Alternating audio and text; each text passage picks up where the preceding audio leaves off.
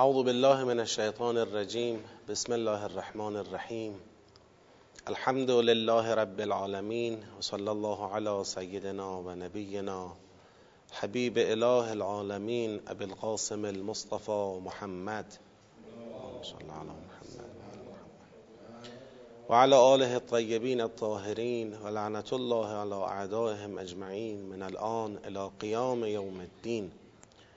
عرض سلام و ادب و احترام خدمت برادران و خواهران گرامی حاضران محترم در جلسه و بزرگوارانی که از طریق پخش مستقیم با ما همراهی می‌کنن. انشاءالله که خدا توفیق انس و همراهی با قرآن کریم رو به ما عطا کنه و ما رو در دنیا با قرآن کریم محشور و در آخرت از شفاعت قرآن کریم بهرهمند کنه.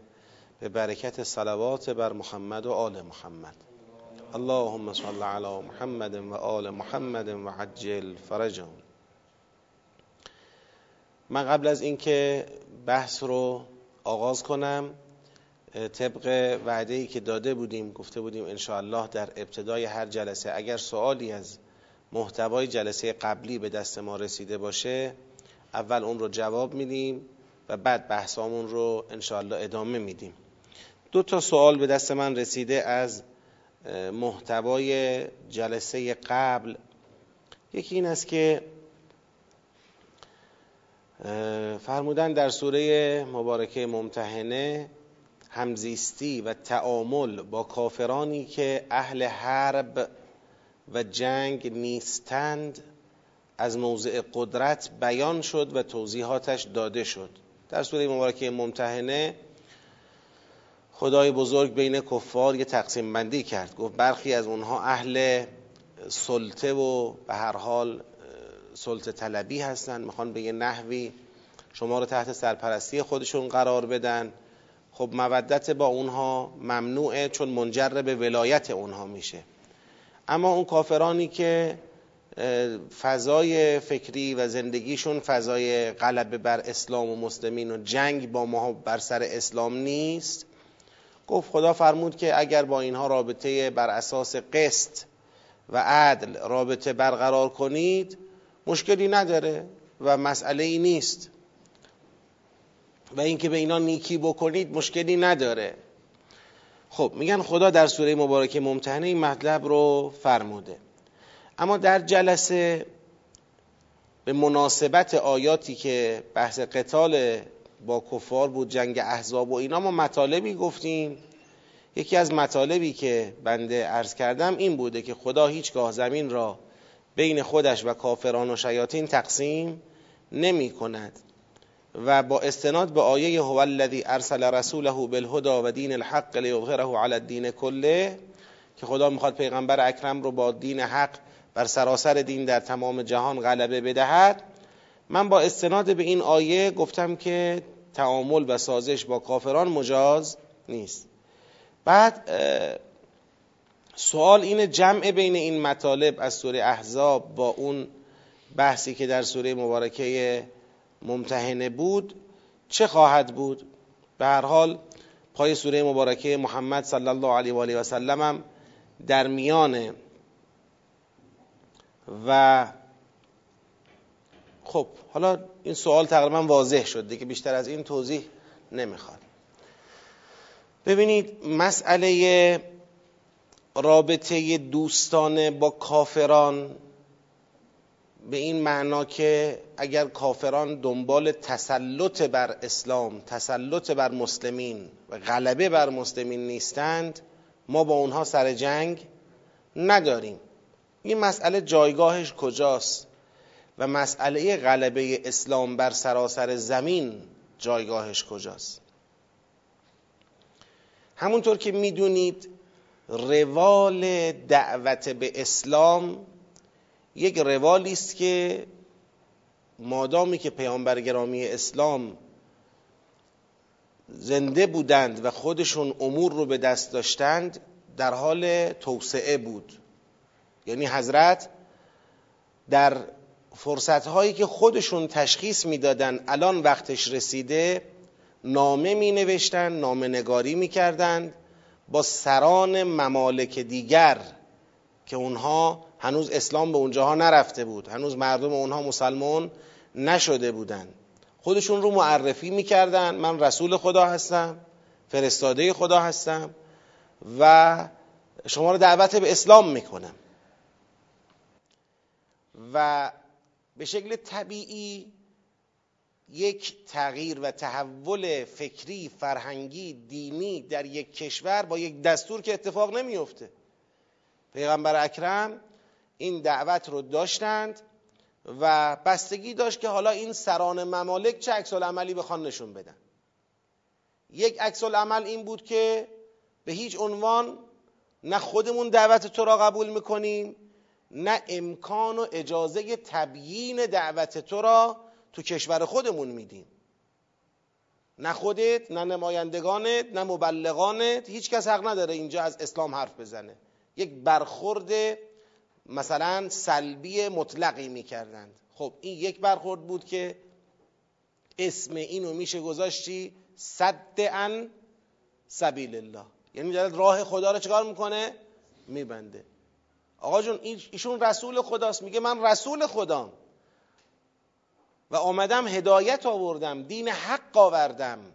تا انسانها را از جاهلیت و جهالت و بدبختی و زلالت و فسق و شرک نجات بدم. تو که حاکمی مانعی اجازه نمیدی. حتی نمیگه حرفت چیه. یه بار این است که بالاخره این حاکم میگه خب بیا ببینیم حرفت چیه. شما رسولی حتما معجزه ای داری رسولی حتما حجتی داری. کتابی داری حرفی داری بیا حرفتو با ما بزن. و بعد از اینکه پیغمبر مثلا خودشون یا نمایندگانشون می‌رفتند و حرف با اونا می‌زدند ای بسا او می‌تونست چیکار کنه؟ راه رو باز کنه بگه به هر حال امکان تبلیغ فراهمه. می‌تونید تبلیغتون رو انجام بدید حرفتون رو با مردم در میون بگذارید تا این تغییر و تحول فرهنگی در مجرای خودش قرار بگیره. اما اگر مانع می‌شدند به اینکه تو حق نداری و اجازه نمیدیم این می‌شد مصداق صد ان سبیل الله. این راه خدا را بس.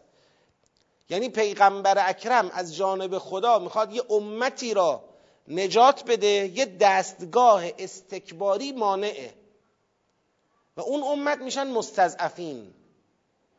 یعنی کسانی که تحت استکبار این دستگاه حاکمیتی به استضعاف کشیده شدن و دین حق به اونها نمی‌رسه.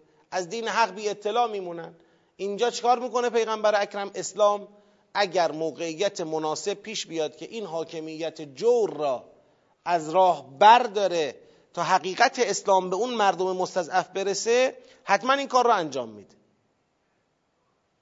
حتما با او برخورد می‌کنه چون او حق نداره جلوی رسیدن توحید و اندیشه ناب را به افکار مردم بگیره. مردم که عبد او نیستن بردگان او نیستن که او حق نداره مانع بشه. و اگر بخواد مانع بشه اسلام هم با او برخورد می‌کنه. این میشه کافر حربی. مردمی که تو کشور او زندگی می‌کنن مستضعفینی هستن که وقتی از این صد اسلام عبور کنه از صد این دستگاه استکباری عبور کنه اون آب زلال معارف اسلام در جامعه اونها به جریان در میاد و اونها هم می‌تونن انتخاب داشته باشن. اونها رو مجبور به قبول اسلام نمی‌کنه. باید تک تکتون اسلام قبول کنید. ممکنه قبول نکنن. خودشون می‌دونن. اما مانعی نباید بر سر راه اسلام برای توسعه و تبلیغ وجود داشته باشه. اگه مانع وجود داشته باشه دستگاه استکباری در مقابل بیسته اسلام هم با او برخورد می‌کنه. دیگه اسم اینو کافری که در پی سلطه نیست و اینا نمی‌گذاریم. این میشه کافر حربی این میشه کافر صد عن سبیل الله کننده و اسلام باش برخورد می‌کنه.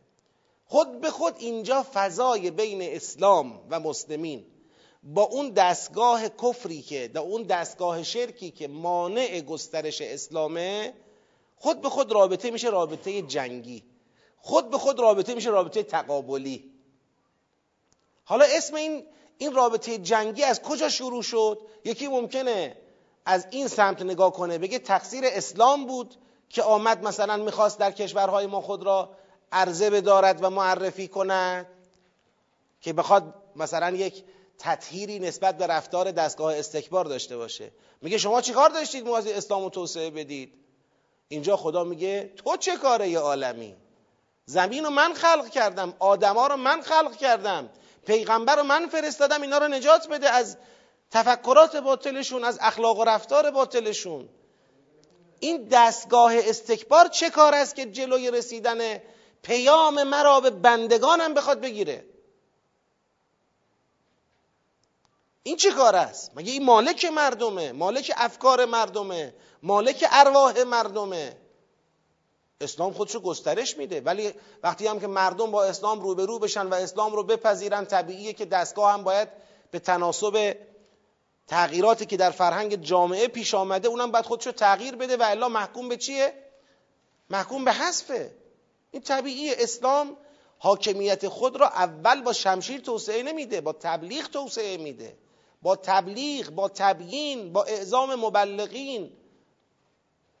اما اگر دستگاه استکباری در مقابلش ایستاد مانع شد مانع تراشی کرد صد عن سبیل الله کرد خود به خود فضا میشه فضای جنگ. یک خانش دیگر هم از طرف ماست که میگیم تو چه کاره هستی؟ برو کنار. اینجا پای حرب میاد به میان. ما با این جور کفار که مانع گسترش اسلام در جهان باشن سر سازش نداریم. قرآن به ما اجازه نمیده. او نمی‌خواد اسلام باشه او نمی‌خواد فکر اسلام و توحید در جهان گسترش پیدا کنه. خدای عالم هم نمی‌خواد او بر جهان حاکم باشه. ولو بر یه وجب از خاک زمین. تو حق نداری حکومتی به این شکل داشته باشی که مانع گسترش حق در جهان بشی. خب. پس این مشخصه این فضا مشخصه. حالا یه وقتی هنوز اسلام یا پیغمبر اکرم یا ولی برحق تشخیص نداده به این که الان بخواد یک مثلا سران یه مملکتی را مخاطب قرار بده و اونها را دعوت به اسلام بکنه و از اونها بخواد که راه را برای گسترش اسلام در کشور خودشون باز کنن. هنوز همچین آزمونی برای اون کشور پیش نیامده وقتش نرسیده. خود به خود اونا هم با اسلام جنگی ندارن دعوایی هم ندارن. نه اسلام فعلا به این نقطه رسیده بود که بخواد اونجا اعزام مبلغ بکنه و افکار اسلامی را اونجا ترویج و تبلیغ بکنه. نه اونا به خودی خود با اسلام مشکلی داشتن. خب اینا کافرن ولی نه اونا با ما جنگ دارن نه ما با اونا جنگ داریم. چرا؟ چون هنوز وقت تبلیغ نرسیده بود وقت دعوت نرسیده بود. خیلی خوب. اینکه ما مسئله ای نداریم. حالا فرض کنید روابط تجاری داریم. خرید و فروش داریم می‌کنیم. صادرات و واردات داریم. مسئله ای نداره. یا یه وقتی اونجا ممکنه مثلا زلزله ای آمده ما می‌خوایم مثلا نیروهای مردمی اعزام بکنیم که کمک به اونا بکنه. می‌خوایم نمی‌دونم مشکلاتشون رو حل بکنیم به اندازه توانمون. ان تبروهم و تقص تو الیهم بد خب؟ ما یه نیکی به اونا بکنیم. از باب تعلیف قلوب از باب اینکه ببینن آقا یه کشور اسلامی با ما یک رابطه دوستانه داره به ما کمک می‌کنه. روابط تجاری عادلانه با ما داره دنبال استثمار ما نیست دنبال استعمار ما نیست خود به خود همین رفت آمدها و همین روابط حسنه زمینه را فراهم می‌کنه که به وقتش که می‌خوان اینا را دعوت بکنن سران این کشورها را دعوت بکنن و راه گسترش اسلام رو در ممالک اونها باز بکنن خود به خود مقاومت میاد چی؟ پایین تر یعنی این روابط دوستانه تا قبل از دعوت تا قبل از عرضه عرضه اسلام. این روابط زمینه رو فراهم می‌کنن. ما هم با این کفار تا زمانی که در مقابل اسلام نایستادن حالا یا سالبه به انتفاع موضوع نایستادن اصلا اسلام دعوت به اسلام دعوت نشدن یا هر چیز دیگری. ما هم با اینا جنگی نداریم. در سراسر دنیا کشورهای زیادی هست که هنوز ما این بلوغ را این امکانات و ظرفیت را پیدا نکردیم که بخوایم اونا را به اسلام چه کنیم؟ دعوت بکنیم. جنگی هم بین ما و اونا نیست. اونا با ما کاری ندارن بر فرض. ما با اونا کاری نداریم تمام. این میشن اون کفاری که هنوز در دایره حرب قرار نمی‌گیرن و به راحتی می‌تونیم روابط حسنه دو طرفی هم با اینا داشته باشیم و بر است یه حالت سومی هم هست که باز جنگ نیست. اونم اینه که شما اسلام را عرضه می‌کنی و مانع هم نمیشن. پیغمبر اکرم مثلا فرض بفرمایید نامه نوشته براشون یا مبلغ را اعزام کرده شما جریان درسته که این مسئله تا قبل از هجرت بود ولی هجرت مسلمین به حبشه یادتون هست دیگه در تاریخ وقتی جعفر ابن ابی طالب سلام الله علیه به نمایندگی از این بالاخره کاروان مسلمین و مهاجرین مسلمین رفت و پادشاه حبشه وارد گفتگو شد جواب چی شنید؟ جواب این بود که من فهمیدم که دینی که ما به اون اعتقاد داریم و دینی که شما از اون صحبت می‌کنی هر دو از یک سرچشمه هستن. این حقیقت رو من فهمیدم و بعد گفتش که شما در کشور من می‌تونید آزادانه زندگی کنید و آزادی فکر آزادی بیان آزادی زندگی بهشون داد. و خب اون مملکت اسلامی شد. با همین هجرت. خب اینم یه جورش یه وقت ممکنه حاکمی یا دستگاهی بر یک کشوری حاکمه که وقتی روبرو میشه با عرضه اسلام روبرو میشه با دعوت به اسلام از خودش مانعیت و صد سبیل الله نشون نمیده. میگه آقا این کشور ما منم اینو می‌فهمم این مقدار می‌فهمم که شما دارید از حق صحبت می‌کنید. درک کردم این مطلب را. این کشور ما می‌تونید تبلیغ کنید. بالاخره مردم هم به سرنوشت خودشون مسلطن دیگه. اگر اسلام رو میپذیرن می‌خوان خود به خود زمینه تغییر و تحولات لازم به لحاظ حاکمیتی تو اون جامعه پدید میاد. خود به خود اون جامعه نانوشته یکی از ولایت اسلام میشه. یکی از بلاد اسلامی خواهد شد. مردم هم نخواستن که امر دیگریه دیگه خودشون خواستن. ولی حاکمیت را حاکمیت را سلطه را اسلام برای کفار نمیپسنده. چرا؟ چون وقتی کفار بخوان سلطه را در دست داشته باشن طبیعیه که وقتی که ببینن اسلام داره به حدی از گسترش می‌رسه که حاکمیت کفر را زیر سوال می‌بره دیگه مانع میشن. یا باید خودشون هم مسلمان بشن یا باید جلوش وایسن. این یه امر طبیعیه. پس جمع بین این دوتا کاملا شفاف شد. خدا راضی به تقسیم زمین بین خودش و کفار و شیاطین نیست. به چه معنا؟ به این معنا که خدا راضی نیست حاکمیت بخشی از زمین بشه مال شیطان و مال کفر حاکمیت بخشی از زمین هم مال خودش. حاکمیت مال خداست. اسلام در کل جهان باید گسترش پیدا کنه و امکان گرایش به اسلام و قبول اسلام در کل جهان باید فراهم باشه. کسی جلوش بیسته این صد عن سبیل الله. و اسلام هم حذفش می‌کنه. اگر جلوش و همراهی کنه که همراهی کرده دیگه مسئله ای نیست. آیا این به این معناست که مردم به زور باید تک تک مردم اسلام را بپذیرن؟ نخیر اسلام خودش را به زور به کسی تحمیل نمی‌کنه. شما می‌خوای نپذیری؟ خود دانی. می‌تونی نپذیری. ولی نمی‌تونی جلوی پذیرش دیگران را بگیری. نمی‌تونی مانع قبول بقیه باشی. خیلی ها بحث حقوق بشر مطرح می‌کنن. تو حقوق بشر خیلی چیزها رو میشمرن یکیش اینه که میگن مثلا فرض کنید یکی از موارد حقوق بشر دسترسی به درمانه دسترسی به آموزش عادلانه است. این از موارد حقوق بشره. مثلا شما فرض بکنید زیل اسناد بالادستی حقوق بشر میان سندهایی تنظیم می‌کنن. میگن آقا جوامع انسانی باید به این حقوق دسترسی داشته باشن به این موارد. خب حالا ما سوال می‌کنیم. حق بشر هست به آب دسترسی داشته باشه؟ حق بشر هست به هوای پاک دسترسی داشته باشه؟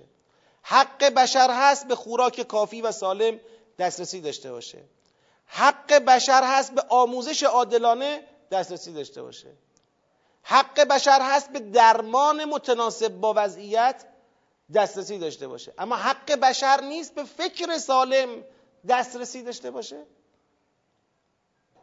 نه اینکه باید به زور فکر سالم را قبول کنی. خیلی می‌خوای قبول کنی نکن. اما دسترسی به این فکر سالم حق بشره. کسی جرأت نداره اجازه نداره مانع این حق بشر بشه.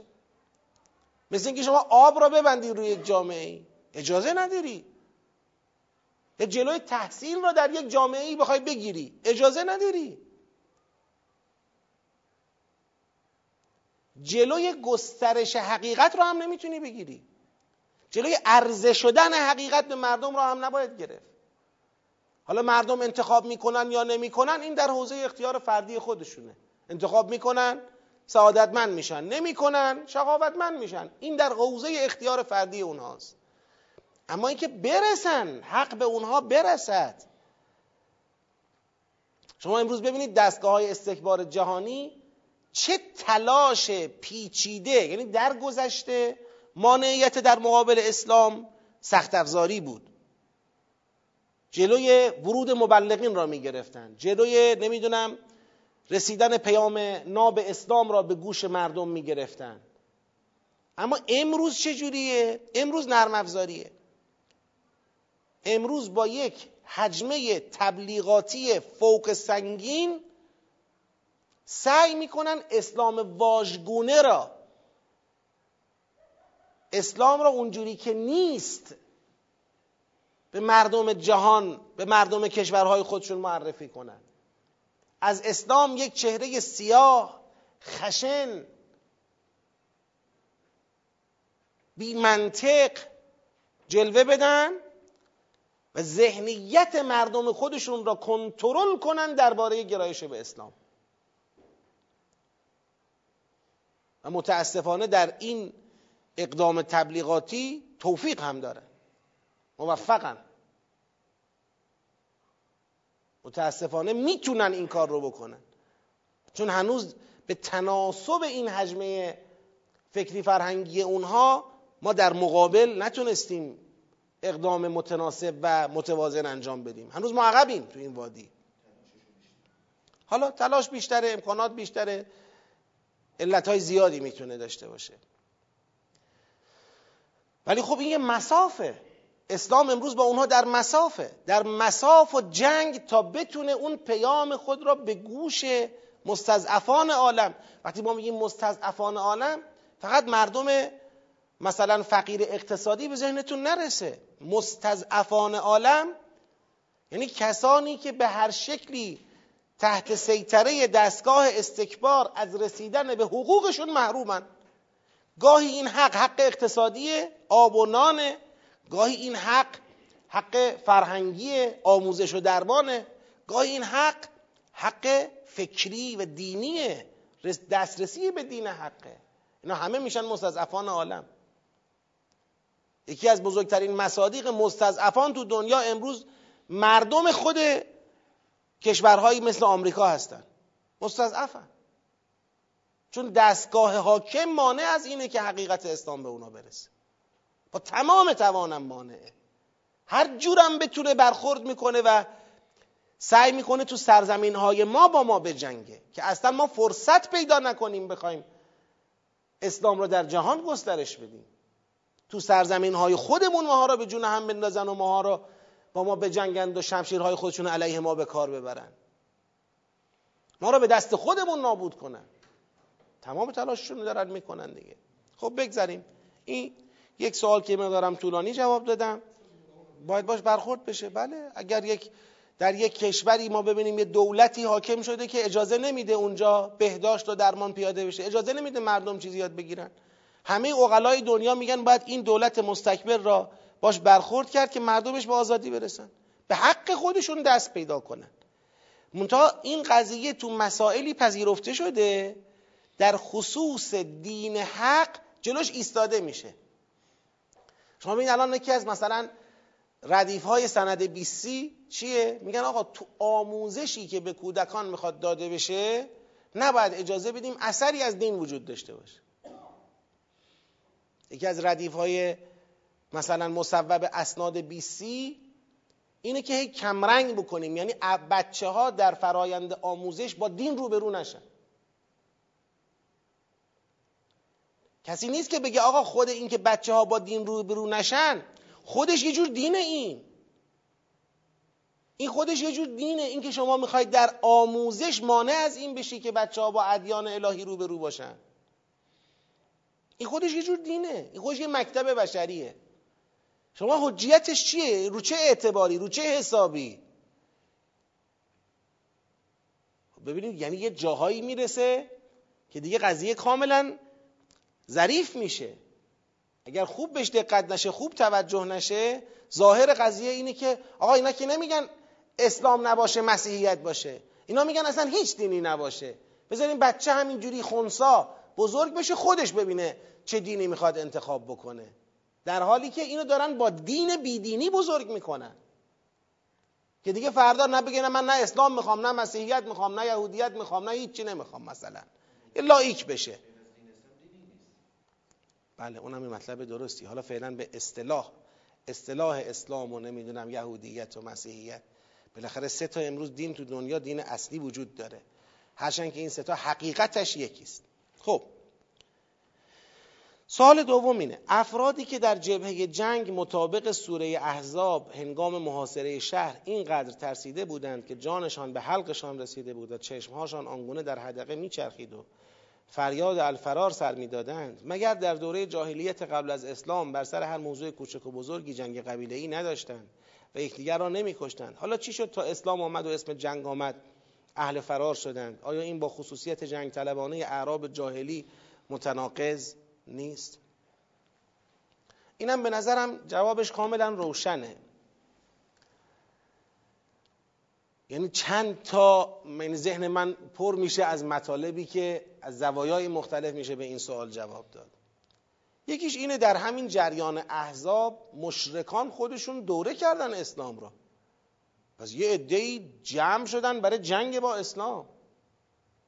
مشرکان و کفار اومدن از اطراف و اکناف دوره کردن محاصره کردن پهلوانانی تو صحنه دارن. که دیگه عرصه را طوری تنگ کرده که یک عده اینور میدان را چه کردن؟ خالی کردن ترسیدن فرار کردن. پس به بیان مطلق نمی‌خوایم بگیم که اینا همه جنگ گریز شده بودن یه دفعه. این همه احزاب کی بودن؟ بعد خود خدا هم میگه که اگر از اطراف و اکناف مدینه بر اینها دسترسی پیدا می‌کردن و از اینا, اینا دعوت به فتنه می‌کردن اینا میپذیرفتن. اینا همراه می‌شدن. پس اصل این که اینا جنگجو هستند و جنگاوری داشتند و اینا که تو همین جریان ذکر شده و محفوظه. حتی برای این فراری ها میگه اگر از اینا می‌خواستن بیاید شما با ما همراه بشید همراهی می‌کردن. ای بسا شمشیر هم می‌زدند و پهلوانی هم از خودشون نشون می‌دادن. چیه که پای اسلام؟ ببینید مسئله اینه شما در دوره جاهلیت قبل از اسلام هم همین بوده. وقتی یک گروهی خود را در موضع چه ببیند؟ ضعف و انفعال و شکست را برای خود چی فرض کند؟ قطعی. یعنی بدونن که آقا در این رویارویی طبق محاسبات اولیه‌ای که ماها عقل ما می‌کنه تو این رویارویی حتما ما چی میشیم؟ حتما هممون کشته میشیم بدون هیچ پیروزی. مثل آمول فیل مثل خیلی وقتهای دیگه ای که گروه های کم محاصره می شدند و تسلیم می شدند این ربطی به جنگاوری نداره. برای کدام هدف باید اونجا از جانش بگذره؟ وقتی که قرار قطعا شکست بخورن نه به خودش نه به زن و بچهش نه به قبیلش نه به شهرش هیچی نرسه خب طبیعیه که اونجا فرار را برقرار ترجیح میدن. طبیعی که دست بالا بردن را ترجیح میدن. اگر کسی در محاصره قرار گرفت شکست را قطعی داد کرد ولی بازم وایساد و جنگید بدانید این یه هدفی یه مکتبی بالاتر از دنیا و مادیات تو ذهنش داره که حاضر برای اون جانش رو بذاره. و الا در نگاه اولیه و عادی مادی مثلا در جنگ های قبیله قبل از اسلام دنبال چی بودن؟ نون بیشتر آب بیشتر انتقام گرفتن دنبال این چیزا بودن دیگه حالا اگر مثلا در جنگ های قبیله یه وقت یه قبیله یه ده نفرشون محاصره می شدن یه جایی تا پای جان می جنگیدند و کشته می شدن دیگه برای چی؟ برای رسیدن به چی؟ نانی که نیست آبی که نیست مقامی که نیست امتیازاتی که نیست. نه اینجور نبوده. پس روحیه جنگاوری و جنگجو بودن و اینا سر جای خود محفوظ. اما پای اسلام محاسبات اولیه پای اسلام این بود که تو عرصه های مختلف گرفتار چه خواهد شد؟ شکست. به خاطر اجتماع و ائتلافی که احزاب غیر مسلمان با هم داشتند. ما شکست می‌خوریم. ما نخواهیم تونست اسلام رو در جهان گسترش بدیم. ما نخواهیم تونست توی شهر خودمون مسلمان بمانیم. خود به خود وقتی این باور به پیروزی باور به نصرت از جنس مادیش در ذهن اونها تضعیف می‌شد اون دنیاگرایانشون فرار را برقرار ترجیح می‌دادن. این یه جواب. جواب دوم هم این تفاوت آدم هاست. شما در دنیاگرایان هم جنگجوی جنگاور می‌بینی ترسوی بزدل هم می‌بینی. در دینداران هم همینطور. ممکنه یک عده‌ای جنگجوی دلاور باشن یک عده‌ای بخوان ترسویی و بزدلی نشون بدن. تو وقتی وقتی بحث از دنیا گراییه حالا این بزدل آخرش اینه که جنگ نمیره و اون شجاعشون میره جنگ. اما تو فضای دینداری کسی بخواد بزدلی نشون بده و از تکلیف الهی جهاد در جایی که بر او چی شده؟ واجب شده. از تکلیف الهی جهاد شانه خالی کنه اینجا دیگه اسلام کوتاه نمیاد. میگه تو نمی‌تونی شانه خالی کنی. تو به وقتش انقدر باید در خودت رو خودت کار کرده باشی که وقتی اون عرصه آزمون پیش میاد و باید اینجا نترس باشی بتونی اونجا بیستی. نه که اونجا میدون خالی کنی. نه که فرار کنی تا قبل از اینکه به شما بگن عقب نشینی کنید. این در نگاه اسلامیش این قضیه یک تکلیف دینیه. جهاد فقط برای این نیست که بله یک عده شجاعان برن جهاد کنن. ترسو هم معافن. این شکلی نیست. ترس و بزدلی تو اسلام پذیرفته نیست. در مقابل دشمنان خدا. و ناشی از حب دنیاست. طرف چرا خیلی میترسه؟ چون میترسه از دنیا بره. دنیا چیه؟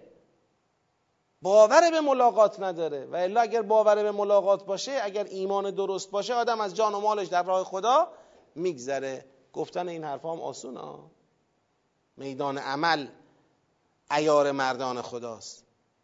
میدان عمل تا کجا چقدر پای آرمان ها وای میستن؟ پای پیغمبرشون و دینشون و کتابشون وای میستن. خیلی از این مطلب بگذریم برسیم به بحث خودمون. ما در دور اول از تدبر سوره مبارکه احزاب هستیم. رسیدیم به آیه بله آیه شریفه. حالا آیه 21 و 22 در جلسه قبلی معنیشو بازم گفتم. دور اول یعنی معانی آیات رو میگیم. 21 و 22 رو یادآوری بکنم. از 23 شروع آیات جدید این جلسه مونه گفتیم در آیه 21 که میفرماید لقد کان لکم فی رسول الله اسوه حسنه لمن کان یرجو الله و الیوم الاخر و ذکر الله کثیرا.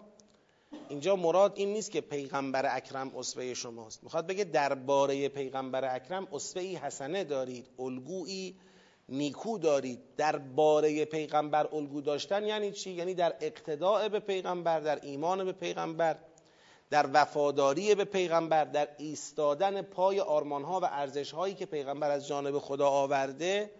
شما الگو دارید. همون میثاقی که در آیات قبل خوندیم. که خدا میثاق گرفته از پیغمبران. که اونجا ما توضیح دادیم اون میثاق همون میثاقی است که امتهاشون باید پای آرمانهای انبیا بیستن و انبیا باید این مطلب رو به امتها ابلاغ کنن که آزمون شما ایستادن پای آرمانهای انبیاست.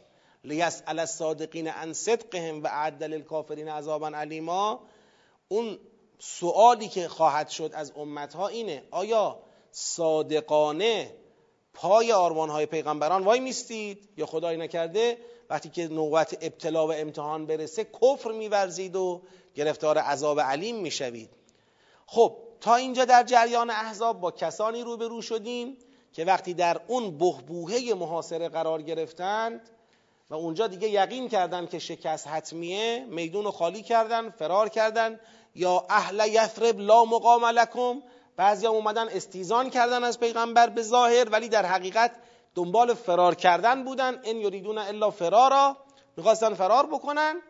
با این جریان روبرو شدیم و خدا معرفیشون کرد. اینا اونایی بودن که تو این آزمون آزمون به درباره پیغمبر تو این آزمون درباره آرمان ها و تعالیم و اهداف و چشماندازهای پیغمبر شکست خوردند. حالا خدا می‌خواد بفرماید تو همین جریان جنگ احزاب یه کسانی هم الگو شدن برای این آزمون. الگو شدن. یعنی شما می‌تونید به اینا نگاه بکنید. یاد بگیرید چجوری باید پای آرمانهای پیغمبران الهی ایستاد. و لقد کان لکم فی رسول الله اسوه حسنه لمن کان یرجو الله و الاخر و ذکر الله کثیرا. اینا کیا بودن؟ اینا این مؤمنانی بودن که ولما رأى المؤمنون الاحزاب که گفتیم در رأس اینها مولا امیر المؤمنین علی ابن ابی طالب علیه السلام ولما رأى المؤمنون الاحزاب قالوا وقتی مؤمنان همون جنگ احزاب بودا همون جنگی که وقتی بیماردلان احزاب را دیدن قلبا اومد تو دهنشون و وحشت کردند و فرار کردند. همون صحنه را مؤمنان هم دیدن. اما اینا چجوری گفتن؟ چی گفتن؟ ولما رأى المؤمنون الاحزاب قالوا وقتی مؤمنان احزاب رو دیدن گفتن هذا ما وعدنا الله و رسوله. این همون وعده خدا و رسولش و صدق الله و رسوله. و خدا و رسول راست گفتند و ما زادهم الا ایمانا و تسلیما. مشاهده احزاب باعث نشد که چیزی جز ایمان و تسلیم اونها بیشتر بشه. یعنی بر مراتب ایمانشون افزود بر مراتب تسلیمشون افزود. نه بر مراتب تردیدشون نه بر مراتب شک، شکشون نه بر مراتب ترسشون بلکه بر ایمان و تسلیم اونها اینا. اینا الگوان. قشر خاکستری که هنوز تعیین تکلیف نکرده برای خودش که چجوری می‌خواد تو عرصه ها حضور پیدا کنه؟ به اینا نگاه کنه. مردمی که هنوز معلوم نیست قراره تو این آزمون ها چه عکس عملی از خود نشون بدند به اینا نگاه کنن. از اینا یاد بگیرن. از اینا خط بگیرن. جوون هایی که تازه می‌خوان برسن به عرصه انتخاب عرصه پیدا کردن راه به اینا نگاه کنن. امروز تو جامعه امام دو جور الگو وجود داره. یه وقت کسی می‌تونه نگاه کنه به آدمهای واداده ترسوی بزدل بیهویتی که از هر دری دشمن اونها را میراند از در دیگر می‌خوان باز با او از در دوستی وارد بشن و باور نکردن که بر سر دین خدا جنگی وجود داره. همش به دنبال اینن که به تعویق بندازن معوقین باشن. همش دنبال اینن که یارکشی بکنن. برای جبهه خونسا بودن برای جبهه ساکت بودن برای جبهه بیهویتی. اینا یه جوران آدمایی ممکنه برای یه الگو بشن. الگوهای دیگری هم داریم. که وقتی پای آرمان ها هست محکم کل جبل راسخ میستن مثل حاج قاسم ها رو هم داریم. اینا الگوی مناسبی هن. ولما رأى المؤمنون الاحزاب قالوا هذا ما وعدنا الله ورسوله وصدق الله ورسوله وما زادهم الا ایمانا و تسلیما من المؤمنین رجال صدقوا ما عاهد الله علیه حالا همون لما رأى المؤمنون را میفرماید که خود اینا دو دستن. می‌خواد توضیح بده که این مردانی که توفیق پیدا کردن در اون عهدی که با خدا داشتند صدق خود را ثابت کنن. یعنی تو اون آزمون لیسأل الصادقین عن صدقهم و عدل الکافرین عذابا علیما اینا تو اون آزمون به صدق رسیدن. شدن صادقین اون آزمون. من المؤمنین رجال صدقوا ما آهد الله علیه. اینا تو این ابتلا قرار گرفتن و تو این ابتلا هم بر اون عهدی که با خدا داشتن صادقانه ایستادند و پیروزمندانه از اون عهد سربلند بیرون اومدن اینا دو گروه هم. این جماعت پیروز در اون معاهده الهی این جماعت صادق در اون آزمون الهی دو گروهند فمنهم من قضا نحبه برخی از اونها کسانی هستند که قضا نحبه نحب یعنی نظر نظر واجب. نظر واجب چرا داره میگه؟ مثل اینکه اینا یه عهد واجبی بین خود و خدا داشتن که این جانشون را به خدا بفروشند. مثل اینکه وقتی با اسلام روبرو شدن عهد کردن که خدایا ما تا جان در بدن داریم تا نفسی داریم پای عهد با تو می‌خوایم بیستیم. تا آخرین لحظه. و این جان ناقابل ما متعلق به عهدی است که با تو بستیم.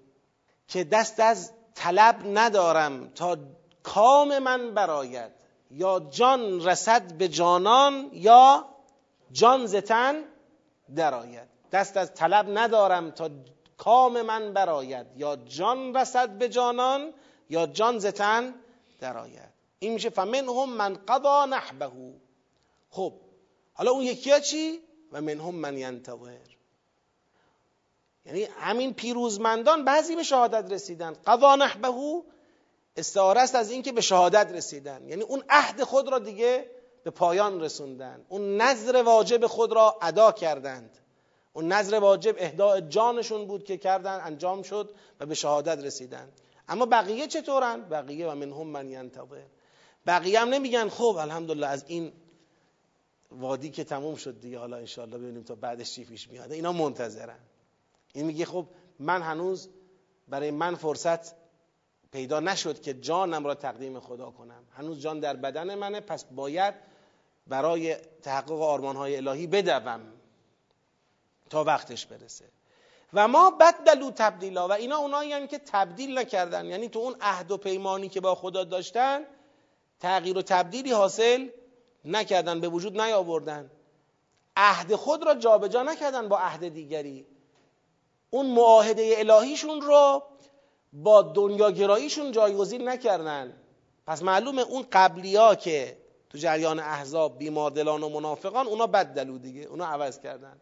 اونا اون عهد را گویا رها کردن به جای اون عهد به جان خود چسبیدن. به جای اون عهد به دنیای خود چسبیدن. اما اینا چی؟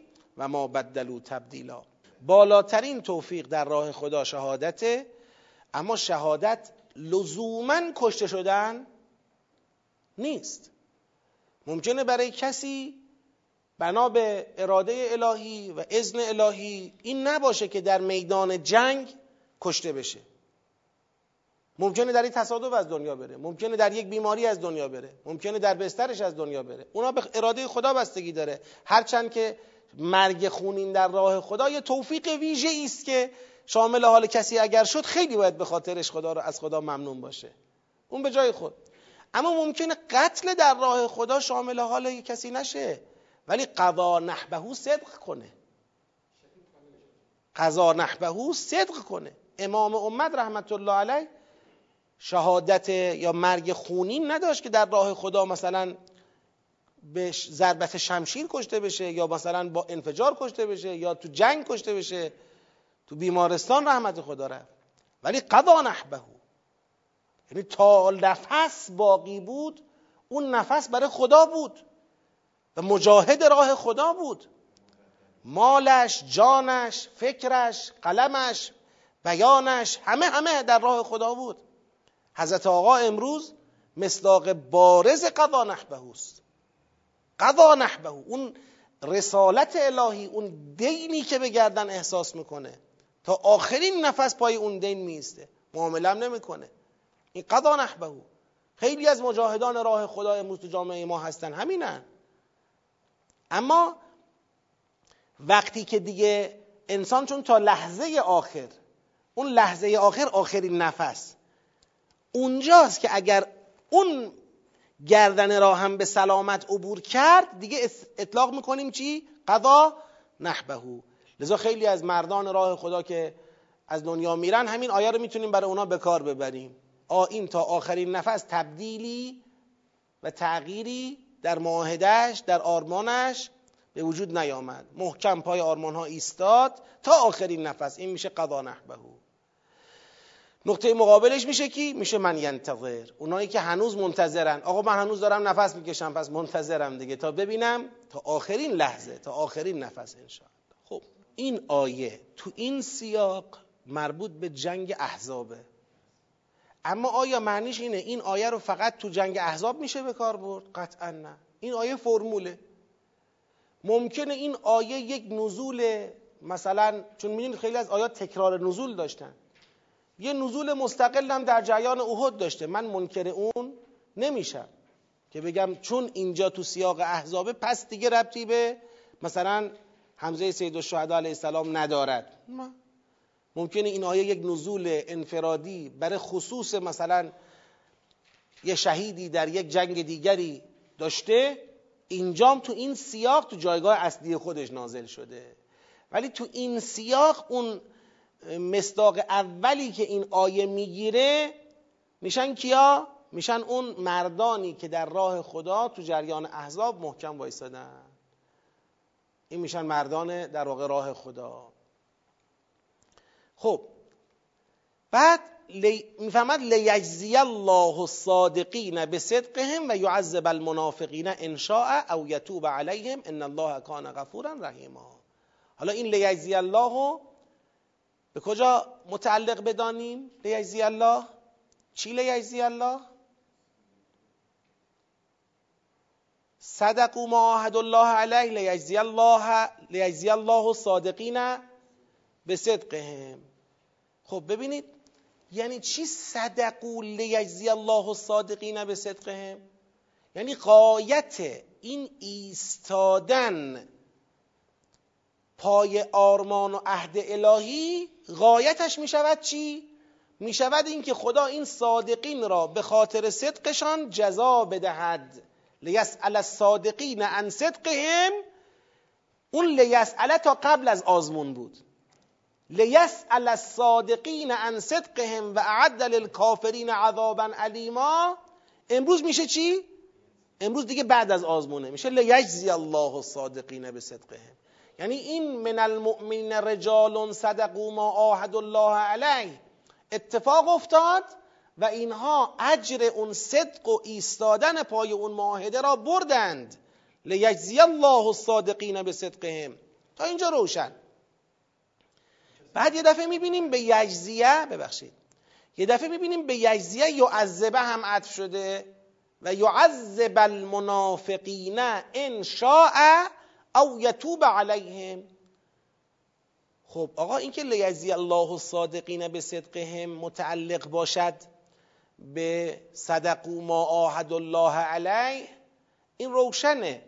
اما یعذب المنافقین ان شاء او یتوب علیهم این چطوری می‌تونه جزء غایات ل... صدقو معاهد الله علیه باشه؟ این هم یه بیان لطیفی داره دقت بکنید. ما در سوره مبارکه فتح هم شبیه این بیانو داریم. فهمد هو الذی انزل السکینه فی قلوب المؤمنین لیزدادوا ایمانا مع ایمانهم. بعد می‌رسه به این که هو الذی انزل السکینه فی قلوب المؤمنین لیزدادوا ایمانا مع ایمانهم. ولله جنود السماوات والارض و کان الله علیما حکیما. فتح آیه 4 بعد زیل این انزل السکینه میفرماید لیدخل المؤمنین و المؤمنات جناتن. تو آیه بعدش و یعذب المنافقین و المنافقات ما اونجا یه بیانی داشتیم. چطور میشه که انزال سکینه و آرامش در قلب مؤمنین دو تا خروجی بده؟ یه خروجی به رحمت رسیدن و وارد رحمت الهی شدن مؤمنان یه خروجی عذاب منافقان. چطور ممکنه همچین چیزی؟ کاملا ممکنه یعنی یکی از اون مهمترین جنبه های عذاب منافقان چیه؟ یکی از مهمترین جنبه های عذاب منافقان اینه که می‌بینن مؤمنان داخل چه رحمتی شدند و اینها از چه رحمتی؟ بگید محروم موندن در سوره مبارکه حدید ایاتون باشه وقتی میفرماید با ضرب بینهم به سورن بین مؤمنان و منافقان یه دیواری کشیده میشه. لهو باب باطنه فیه رحمه این دیوار وقتی مؤمن و منافق رو جدا می‌کنه یه قسمتی را داخل خود می‌گیرد. اون قسمت داخلی رحمت است. و ظاهره. اما پشت این دیوار کسایی که قرار گرفتن من قبله العذاب. یعنی از قبل همین دیوار تو عذابن که ما اونجا گفتیم آیا آیه می‌خواد بگه یعنی از این دیوار از این ورش آتیش میریزه بیرون؟ اون داخلش رحمت از بیرونش آتیش میاد؟ مقصود اینه؟ نه. اینا جهنم که دارن. تو همون آیات میرسونه اینا رو به جهنم. اما وقتی میگه ظاهره من قبله العذاب یعنی از بابت این دیوار از قبل این دیوار این پشت دیوار ماندگان تو چی هن؟ تو عذابن تو رنجن. می‌بینن چه محرومیتی چه حسرتی داد می‌زنن از اونجا. یا نادونهم علم نکن معکم؟ مگه ما با شما نبودیم؟ قالو بلا ولکن نکن فتنتم انفسکم و تربستم و ارتبتم و غرتكم الامانی حتی جاءكم امر الله و غركم بالله الغرور. فاليوم لا يؤخذ منكم فدیه ولا من الذين كفروا معواكم النار هي مولاكم که اونجا فضای سخنی هی مولاکم و اگه یادتون باشه گفتیم. اونها میگن مولای مولای خدا میگه هی مولاکم. برید تو آتیش. این حسرت از همه بالاتره. این حسرت بالاترین عذابهای قیامته. که در همون هفته گذشته یادتون باشه یه روایتی رو حضرت آقا در اول درسای خارجشون روایت اخلاقی می‌خونن. یه روایتی رو خونده بودن که مضمون روایت این بود که حسرت روز قیامت برای کافران و برای منافقان طوری است که عذاب جهنم در قبالش حقیره.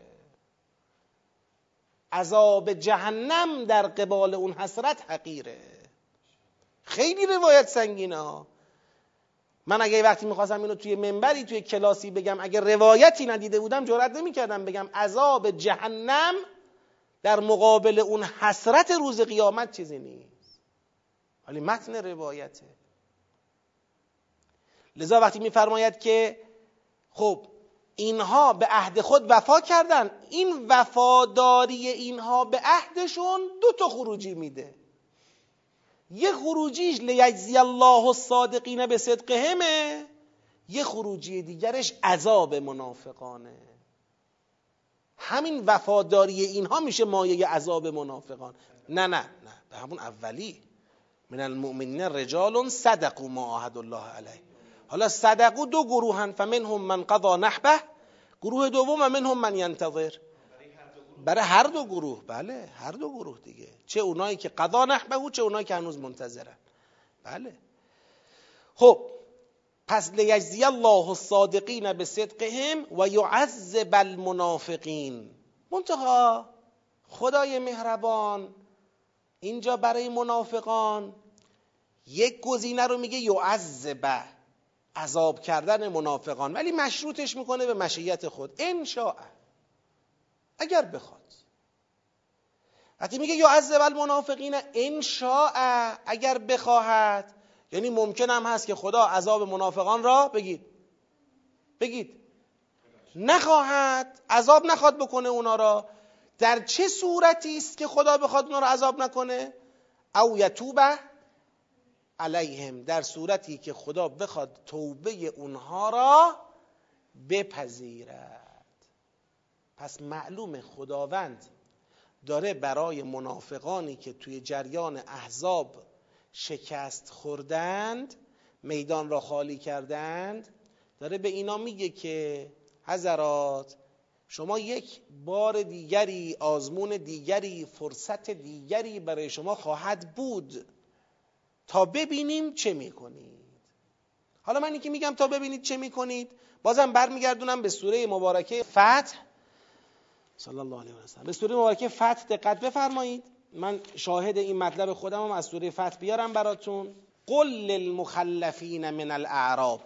آیه مبارکه 16 این مخلفین کیا بودن؟ مخلفین کسانی بودن که جا موندن از جنگ. شغلتنا اموالنا و اهلونا فاستغفر لنا. میان به پیغمبر میگن ما مشغول دنیا شدیم. اهل اموال و اهلمون ما رو مشغول کرد. استغفار کن برای ما. بعد خدا میگه بل ظننتم ان ینقلب الرسول و المؤمنون الی اهلیهم ابدا. نه شما به خدا و پیغمبر سوء زن کردید فکر می‌کردید پیغمبر کشته خواهد شد. ظننتم ظن السوء کنتم قوما بورا. بعد اونجا میفرماید شما کافر شدید و من لم یؤمن بالله و رسوله فانا اعتدنا للکافرین سعیرا. اینا مخلفین سوره فتح کسانی بودند که در تکلیف جنگ مکلف به جنگ بودند ولی اطاعت نکردن با پیامبر خدا همراهی نکردن. میرسونه به این که اینا بالاخره بعد از اینکه پیامبر پیروزمندانه از جنگ برگشتن اینا می‌خواستن دوباره ملحق به مسلمین بشن. سیقول لك المخل... سيقول المخلفون اذا انطلقتم الى مغانم لتاخذوها ذرونا نتبعكم خب؟ حالا چه عکس عملی خدا نشون میده؟ میگه پیغمبر به اینا بگو به مخلفین. به اینایی که تو این آزمون قبلی شکست خوردن جاموندن و از نظر خدا اینا الان ایمان ندارن کافرن حقیقت وجودشون کفره به اینا بگو. ستدعون الى قوم اولی بأس شدید. به زودی دعوت خواهید شد برای رویارویی با قومی که دارای قدرت نظامی شدید است. حالا تقاتلون هم او یسلمون. یا جنگ در می‌گیره یا اونا تسلیم میشن. اونو من نمیگم از الان. یا جنگ میشه یا تسلیم میشن. فان تطیعوا اگر در این رویارویی اطاعت کردید یؤتکم الله اجرا حسنا اجرشو می‌برید. و ان تتولوا کما تولیتم من قبل و اگر روی گردان شدید همونطوری که قبلا روی گردان شدید یعذبکم یعذبکم عذابا علیما خدا شما را به عذاب دردناک گرفتارتون می‌کنه. اینا در حالی بود که ببخشید من تازه محل شاهد اصلیم این نبود. می‌خواستم هنوز یه قسمتیشو بگم اونم بگم بتون ببینید این در حالی بود که اینا وقتی از پیغمبر خدا خواسته بودن که استغفر لنا اونجا خدا یه مطلبی فرموده بود آیه 14 تو همون سوره. اینا به پیغمبر گفته بودن استغفر لنا. خدا فرمود این استغفار زبانی فایده نداره. یقولون به السنتهم ما لیس فی قلوبهم. بعد رسول مطلب رو به این. ولله ملک السماوات والارض یغفر لمن یشا و یعذب من یشا یعنی در جواب استغفار و طلب استغفار منافقانی که توی آزمون قبلی شکست خورده بودن خدا نفرمود باشه بخشیدم. یا اینکه بگه نه نمیبخشم. باشه بخشیدم که تا امتحان پس ندادی چی بخشیدم؟ تو امتحان قبلی که شکست خوردی. حالا امتحان بعدی ببینیم چی میشه دیگه. یا بگه نه نمیبخشم یعنی راه استغفار را ببنده اینم نیست. میگه آقا آزمون قبلی که خراب کردید.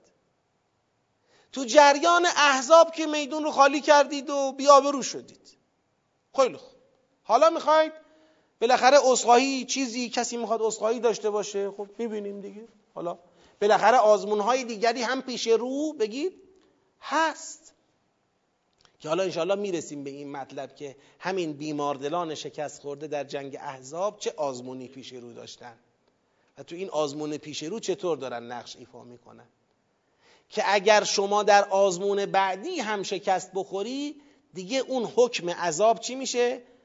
قطعی میشه. اما اگر در آزمون بعدی جبران بکنی خدا مغفرت می‌کنه. قابل توجه خودم و بزرگوارانی که میشنوید گوش می‌دید همراهی می‌کنید. انسان وقتی در یک آزمونی شکست می‌خوره و گرفتار لغزش میشه توبه او وقتی پذیرفته است که تو آزمون بعدی از خودش مقاومت نشون بده.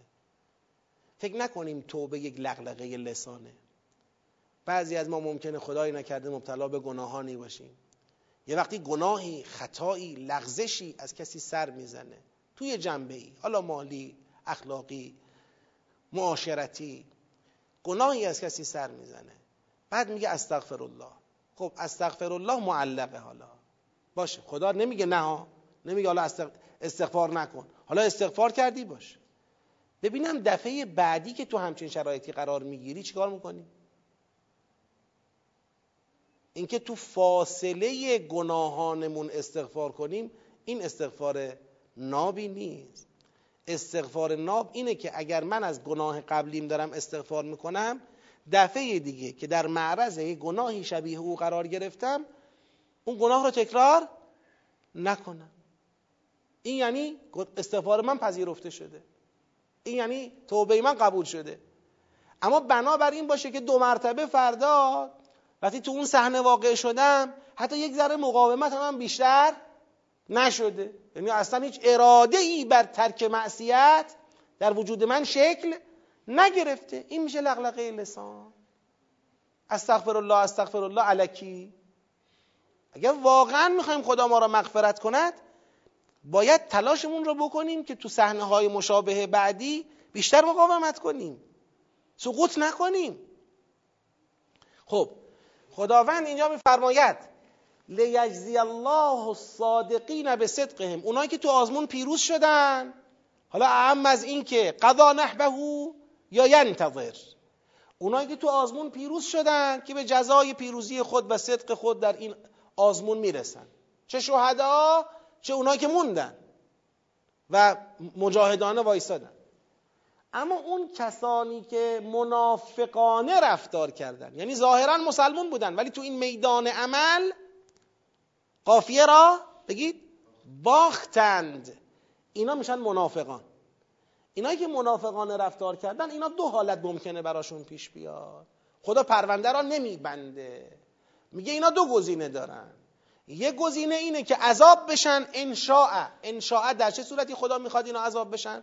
در صورتی که تو آزمون بعدی هم همین افتضاح را تکرار کنن. این میشه عذاب. او یتوب علیهم. یا اینکه نه دیگه در آزمون های بعدی خرابکاری نکنند و درست رفتار بکنند خدا اونا رو ببخشد و تمام. ان الله کان غفورا رحیما. اینم از مغفرت و رحمت خداست. و الا خدا همین به همین شکست در همین آزمون اول هم خدا حجت داشت که اینها را چکار کنند یک سره؟ بگید. عذاب کنند ولی از روی مغفرتش از روی رحمتش دوباره می‌خواد به اینا چکار کنه؟ فرصت بده. آقایون دقت کنید. خواهران گرامی دقت کنید. در فرهنگ متعالی قرآن منافق همه جای معنی نمیده. همه جای مصداق نداره. منافق سوره مبارکه احزاب بزدلانی که با مواجهه با احزاب میدان را خالی کردند از اسلام منصرف شدند. این ای بسا تا قبل از این صحنه در صف مسلمین هم بوده نمازم میخونده شاید صف اولم میومده. نمی‌دونیم آره هنوز این بحث نبود راجبش اما وقتی تو میدان عمل اونجوری صحنه را خالی کرد این میشه منافق احزاب. منافق حشر یکی دیگه است. منافق حدید یکی دیگه است. منافق منافقون یکی دیگه است. منافقان شاخه هایی دارن. یعنی جنبه هایی در نفاق وجود داره.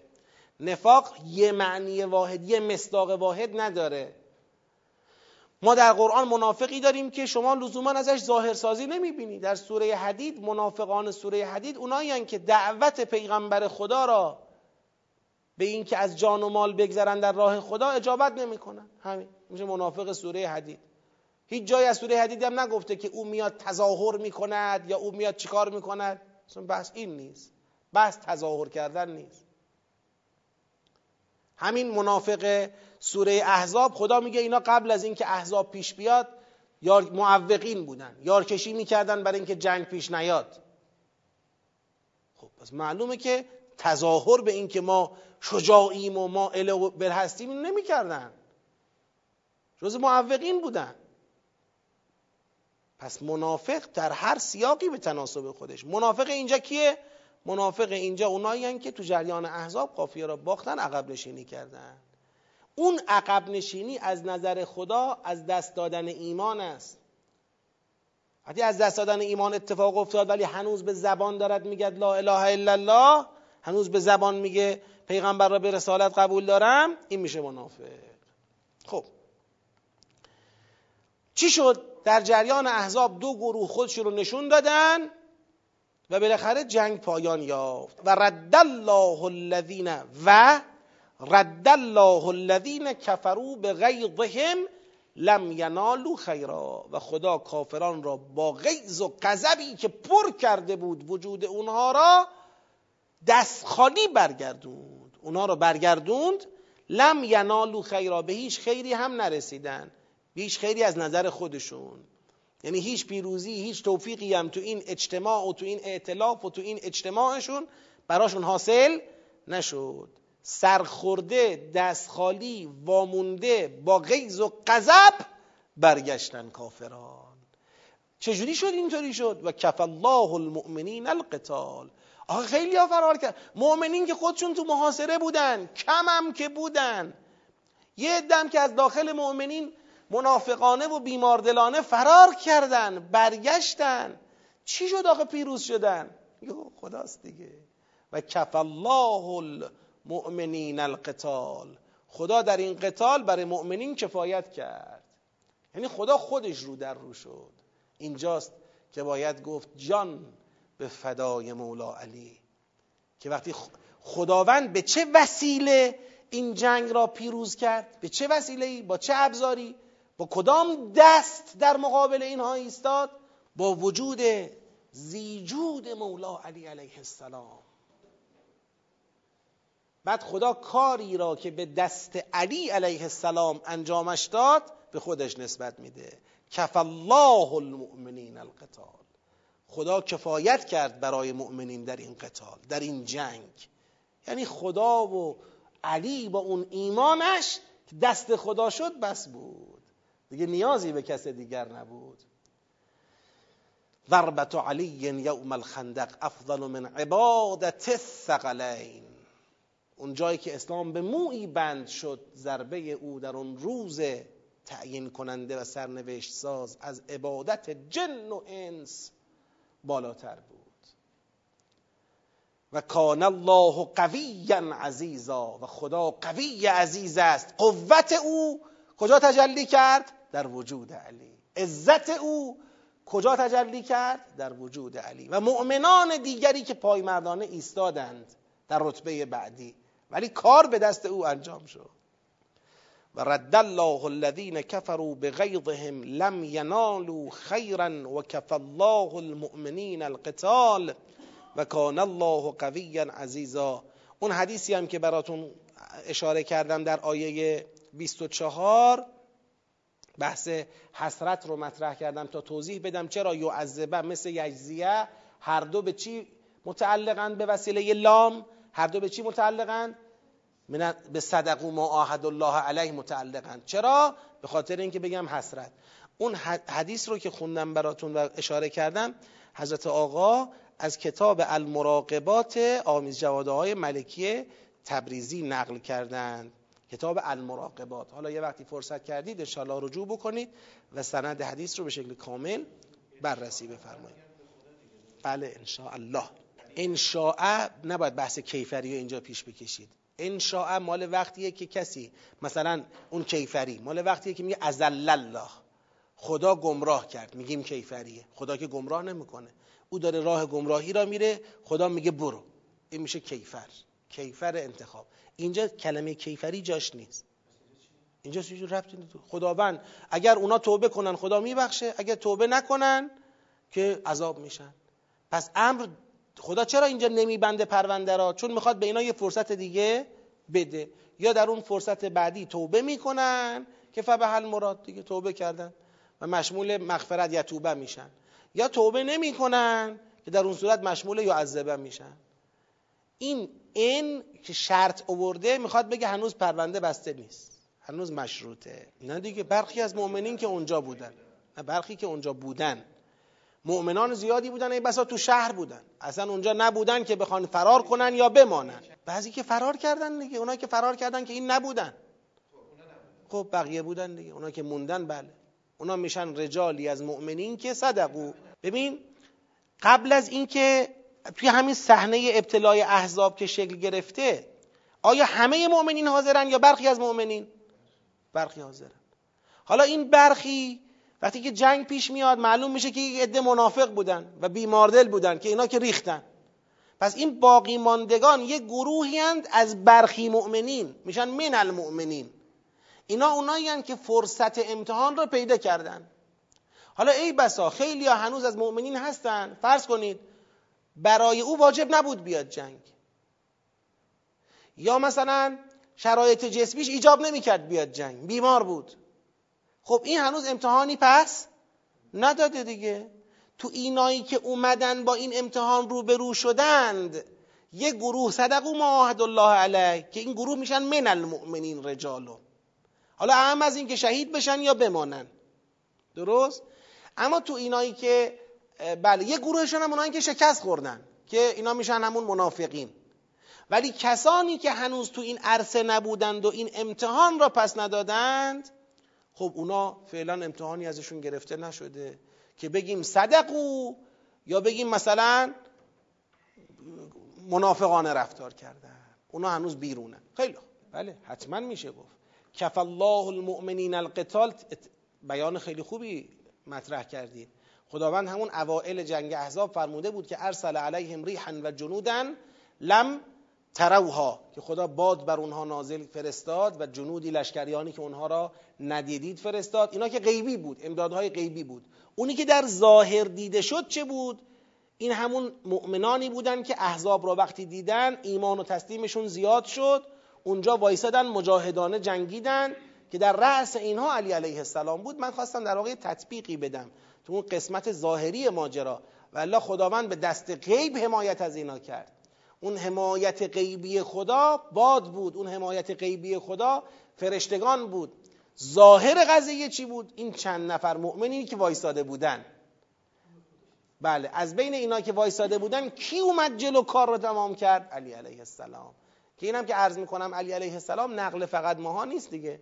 این متواتره دیگه. حضور علی علیه السلام در جریان احزاب و اون که ضربه ایشون تعیین تکلیف کرد این جنگ را این یه امر مسلم تاریخیه. خب. و انزل الذین ظاهروهم ببینید این و رد رد الله الذین کفروا و انزل الذین ظاهروهم من اهل الكتاب. معلوم شد که تو این جریان احزاب یک عده از بیرون محاصره کرده بودن مدینه را. یک الذین ظاهروهمی هم بودن. اینا خودشون در جبهه مقاتلین نبودن. ولی اینا در جبهه حامیان مقاتلین بودن. در حقیقت اهل کتابی وجود داشتن حضور داشتن که این اهل کتاب توی مدینه زندگی می‌کردن در مناطق مربوط به خودشون و پیمان داشتن با پیغمبر اکرم. اینا باید نقش حمایتی ایفا می‌کردن. اینا باید در اون شرایط محاصره نقش به نفع اسلام ایفا می‌کردن به نفع مسلمین ایفا می‌کردن. در حالی که به تعبیر قرآن اینها حامیان کی شده بودن؟ حامیان همون مشرکان و کافرانی که مدینه را محاصره کرده بودن. این میشه الذین ظاهروهم من اهل الكتاب اینا از کجا داشتن این حمایت را انجام می‌دادن و مدیریت می‌کردن؟ من سیاسیهم. انزل الذین ظاهروهم من اهل الكتاب من سیاسیهم. سیاسی جمع سیسه. سیسه قلعه است دژ. دژ نظامیه. اینا معلومه که مسلط بر دژهای نظامی داشتن میدان جنگ را به نفع کیا رسد می‌کردن؟ خط می‌دادن میدان می‌دادن حمایت می‌کردن. به نفع مشرکانی که از اطراف و اکناف محاصره کرده بودند. خب وقتی که اونا رو خدا ناکام برگردوند اینا را چکار کرد؟ اینا را هم از سیاسی هم آورد پایین. انزل الذین ظاهروهم من اهل الكتاب پایین آورد حامیان اون کافران را که بیان باشند از اهل کتاب. از کجا پایین آورد؟ من سیاسی هم از قلعه ها و دژهای نظامیشون اینا رو هم کشیدشون پایین. و قذف فی قلوبهم الرعب. چجوری؟ با القاء وحشت. خدا کاری کرد که ترس به دلشون افتاد خودشون اومدن پایین و دیگه نتونستن مقاومت خودشون رو ادامه بدن. چی شد؟ با اینا چه اتفاقی افتاد؟ فرماید فریقا تقتلون و تأثرون فریقا. یه گروهی را کشتید یه گروه دیگر را اسیر گرفتید. پس اون مناطقی و اون قلعه هایی از اهل کتاب که پیمان با پیغمبر شکستند نقش حمایت و پشتیبانی از احزاب را برای سقوط مدینه ایفا کردند بعد از اینکه خدا کافران را از اطراف و اکناف دست خالی برگردوند اینا هم از قلعه هاشون از اون دیدبانی های نظامیشون کشیدشون پایین و تسلیم مسلمین شدن. حکمی که برای اینها اجرا شد این بود تقتلون فریق فریقا تقتلون یک عده را که مستحق قتل بودند به خاطر این خیانت کشتید و یک عده دیگر را که می‌شد از کشتنشون صرف نظر کرد به اسارت گرفتید. در واقع اینام دیگه باید برای مسلمین کار می‌کردن از اون به بعد.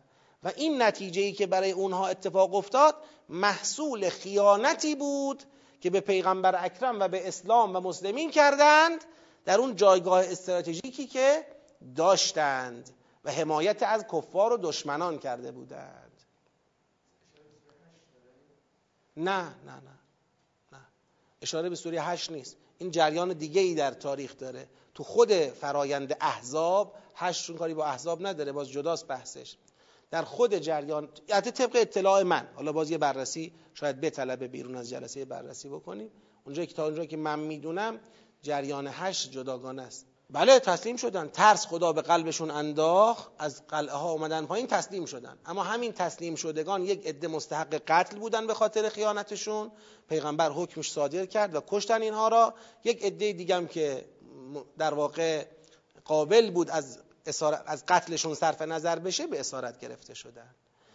این محصول حمایتی بود که از احزاب کردن تو این اعتلاف ببینید از داخل مدینه و خارج مدینه تمام مخالفان و معاندان اسلام یک صدا بودن که اسلام را ریشکن کنن تمام.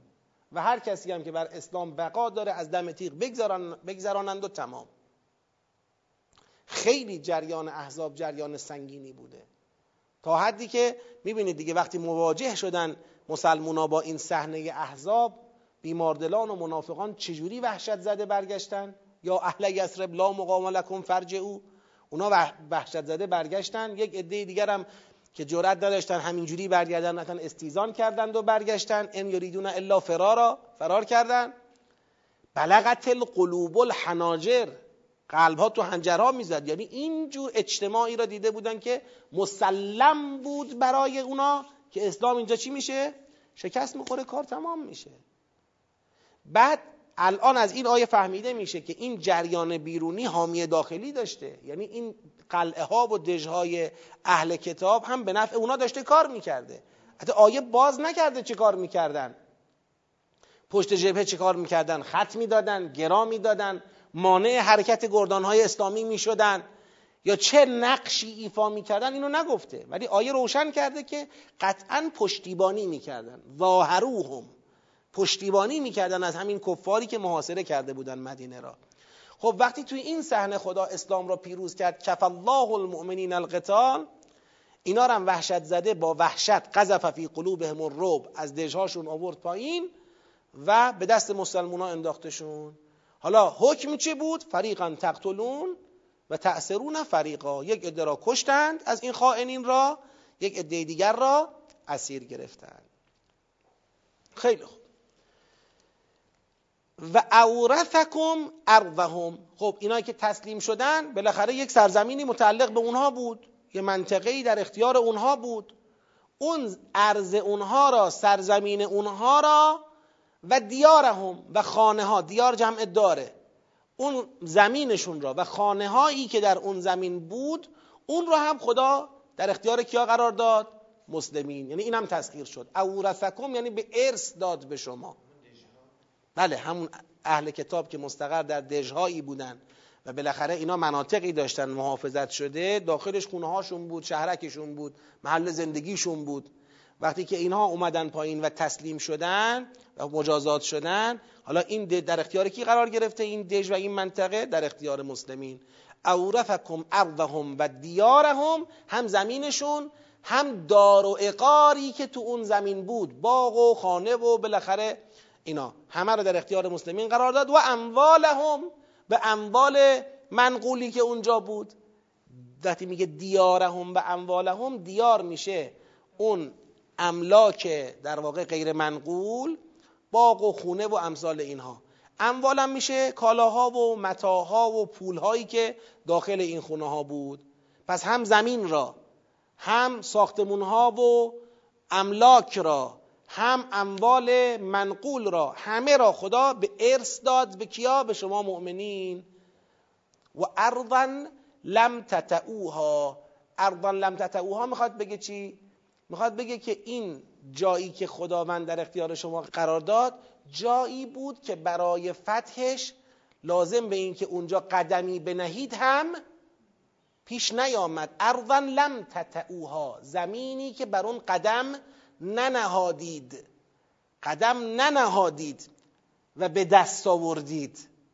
یه بار هست شما یه جایی رو باید خیل و رکاب به تازانی به دست بیاری یا لاقل به خودت زحمت رفتن و فتح کردنش را بدی. یه بار هست خداست که با القاء رعب در قلب این خائنین زمین اونها خانه های اونها اموال اونها را بیان که شما گامی در آن نهاده باشید. در اختیار شما قرار داد.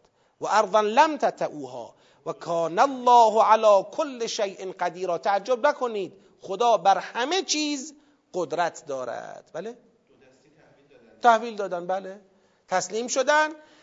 اونایی که محکوم به قتل بودن کشته شدن. بقیه هم به اسارت گرفته شدن. زمین و خانه و باغ و اموال و همه چیز در اختیار مسلمین قرار گرفت. ولی به هر حال الان داره نقل قول می‌کنه نقل ماجرا می‌کنه دیگه. آقا ماجرای احزاب به کجا ختم شد؟ به دست خالی برگشتن کافرانی که از بیرون محاصره کرده بودن. با غیظ و غضب اونا برگشتن دست خالی لم ینالو خیرا. و به رسوا شدن و تسلیم شدن و کشته شدن خائنین داخلی که از اهل کتاب بودن و پیغمبر پیمان داشتن ولی پیمان شکستن و خیانت کردن و پشتیبانی از دشمنان کردن. اینا رو هم خدا اینجوری رسواشون کرد و دار و کاشانه و اموال اونها را در اختیار مسلمین قرار داد. یک پیروزی بزرگی برای اسلام اینجا رقم خورد. تو این پیروزی بزرگ الان شما می‌خوام تو ذهنتون مطلبی داشته باشید. این پیروزی بزرگ که رقم خورد خب یک گروه نقش هایی که کافران بودن که خب اینا برگشتن رفتن این اهل کتاب خائن که خب یا کشته شدن یا اسیر شدند و املاک و اموالشون در اختیار مسلمین قرار گرفت. اینم که به جای خود. یک دم که مؤمنانی بودن که تو میدان وایساده بودن و محکم تو این صحنه استقامت به خرج دادن و شدن صدقو معاهد الله علیه. اینم که بهترین حالت این قضیه است. و یه گروهی هم شدن اینایی که فرار کرده بودن. حالا الان بعد از جنگ احزاب جامعه روبروست با یک مرز به وجود آمده ای. این امت یک دست اسلامی که داخل مدینه بودن حالا دیگه دو گروه هن. صادقان در عهد با پیغمبر و فاداران اونایی که پای پیمان ایستادن و اونایی که برگشتن از روی ترس و وحشت و دنیاگراییشون برگشتن فکر می‌کردن شکست قطعیه ولی حالا دیدن که چی شد؟ بگید. پیروزی با اسلام شد و الان میگن روسیاهی مونده به زغال و این جریان. حالا این جریانی که تو جامعه اسلامی همونطور که آیات قبلی اشاره کردیم اینا با یک آزمون دیگر روبرو یعنی باید تو عرصه های دیگه جبران این خطای قبلی را داشته باشند از اینجا به بعد گوشه ذهنتون این جریان رو تو فضای سوره ببینید. این که خدا اینجا داستان تعریف کرد داستان تعریف نکرده. این جریان احزاب اون بستری است که اتفاقات و وقایع سوره داره رو این میفته. به دنبال این داره یه اتفاقاتی میفته تو جامعه. اینو تو ذهنتون داشته باشید تا در تحلیل مباحث بعدی مباحث مربوط زنان پیامبر مباحث مربوط به پیامبر گرامی اسلام و زینب مباحث مربوط به تعدد ازواج پیغمبر مباحث بعد از اون همینطور نمی‌دونم تا آخر خانواده پیغمبر. این سوره سوره پیغمبره. حالا اینایی که تو امتحان به پیغمبر تو احزاب شکست خوردن الان تو جامعه دنبال چی می‌خوان این روسیاهی را با اتهام زنی و با اعمال فشار نرم و ترور شخصیت پیغمبر اینجوری می‌خوان جبران بکنن. این دیگه شکست دوم ایناست. که آخر سوره خدا می‌فهمن لئن لم ینته المنافقون والذین فی قلوبهم مرض لنغرینک بهم ثم لا یجاورونک فیه الا قلیلا. که دیگه اونجا رسما خدا اعلان جنگ می‌کنه با اینها. که اگه تمام نکنید از این بساتی که به راه انداختید دست نکشید دیگه مستقیم با خودم طرفید دستور جنگ صادر میشه. حالا بگیم بریم تو مسیر قرار بگیریم. نمی‌خوام از الان پیش داوری بهتون بدم. ولی فقط, فقط, فقط این رو بدانید که چی شدن اینا. این بیماردلان کجا نلا و قشنگم سوره تصریحا میاد سراغ اینها. نه اینکه تلویحا نه اینکه بنده بخوام برداشت کنم. اسم اینا را یکی یکی ذکر می‌کنه نه اینکه اسم افراد را منظور جریان بیماردل و منافق را اسمشون رو میاره. خب بفرمایید. معمولا تقدم یک چیزی که کان من شعنهی التأخر اون پیام داره. تأثرون فریقا مطلبی نیست. چون شعن فریقا اینی که بعد از تأثرون بیاد مفعول بهه. تو اون جمله که میگه فریقا تقتلون اونجا مقدم شده و بعد یه پیامی داشته باشه. یا این پیام به خاطر غلبه است یعنی بیشتر این اقدام انجام شد. یا به خاطر اعجاب برانگیز بودنه. یعنی که گویا مثلا تصور نمی‌شد یه جماعتی را ولو که اکثریت هم نباشن. مثلا خدا بخواد حکم قتل صادر کنه پیغمبر بخواد حکم قتل صادر بکنه. یه همچین برخورد مثلا قاطعانه ای با این جماعت خائن گویا توقع نمی‌رفت. باز اسارت طبیعی بود تأثیرون فریقا طبیعی بود. اما فریقا تقتلون یه گروهی را کشتید. شاید به خاطر این جنبه اعجابش باشه. حالا باید تعمل بیشتر روش بشه. نه دیگه فیع میشه. از نظر احکام خب فیع به کی می‌رسه؟ حاکم اسلامی چیکارش می‌کنه؟ سوره هشت قشنگ باز کرده دیگه. میده برای اینکه لکیلا دولتن بین الاغنیاء منکم این رو در جامعه توضیح می‌کنه. برای برطرف کردن اختلاف طبقاتی تو جامعه اسلامی خرجش می‌کنه. یعنی تهش می‌رسه به کی؟ می‌رسه به بازم خود مؤمنین. حاکم اسلامی تصمیم گیر ماجراست ولی محل مصرف مشخصه که در سوره مبارکه هشت میفرماید زل قربا یتاما مساکین ابن السبیل مشخص می‌کنه مواردش رو. خب که در خود سوره هشت دقیقا به کیا داده شد اون اموال؟ به مهاجرین. به مهاجرین داده شد. خب برسیم به آیه 28 یا ایها النبی. دیگه جریان احزاب تمام شده ها. قل که ان کنتن تردن الحیات الدنیا و زینتها فتعالین امتعکن و اسرحکن سراحا جمیلا.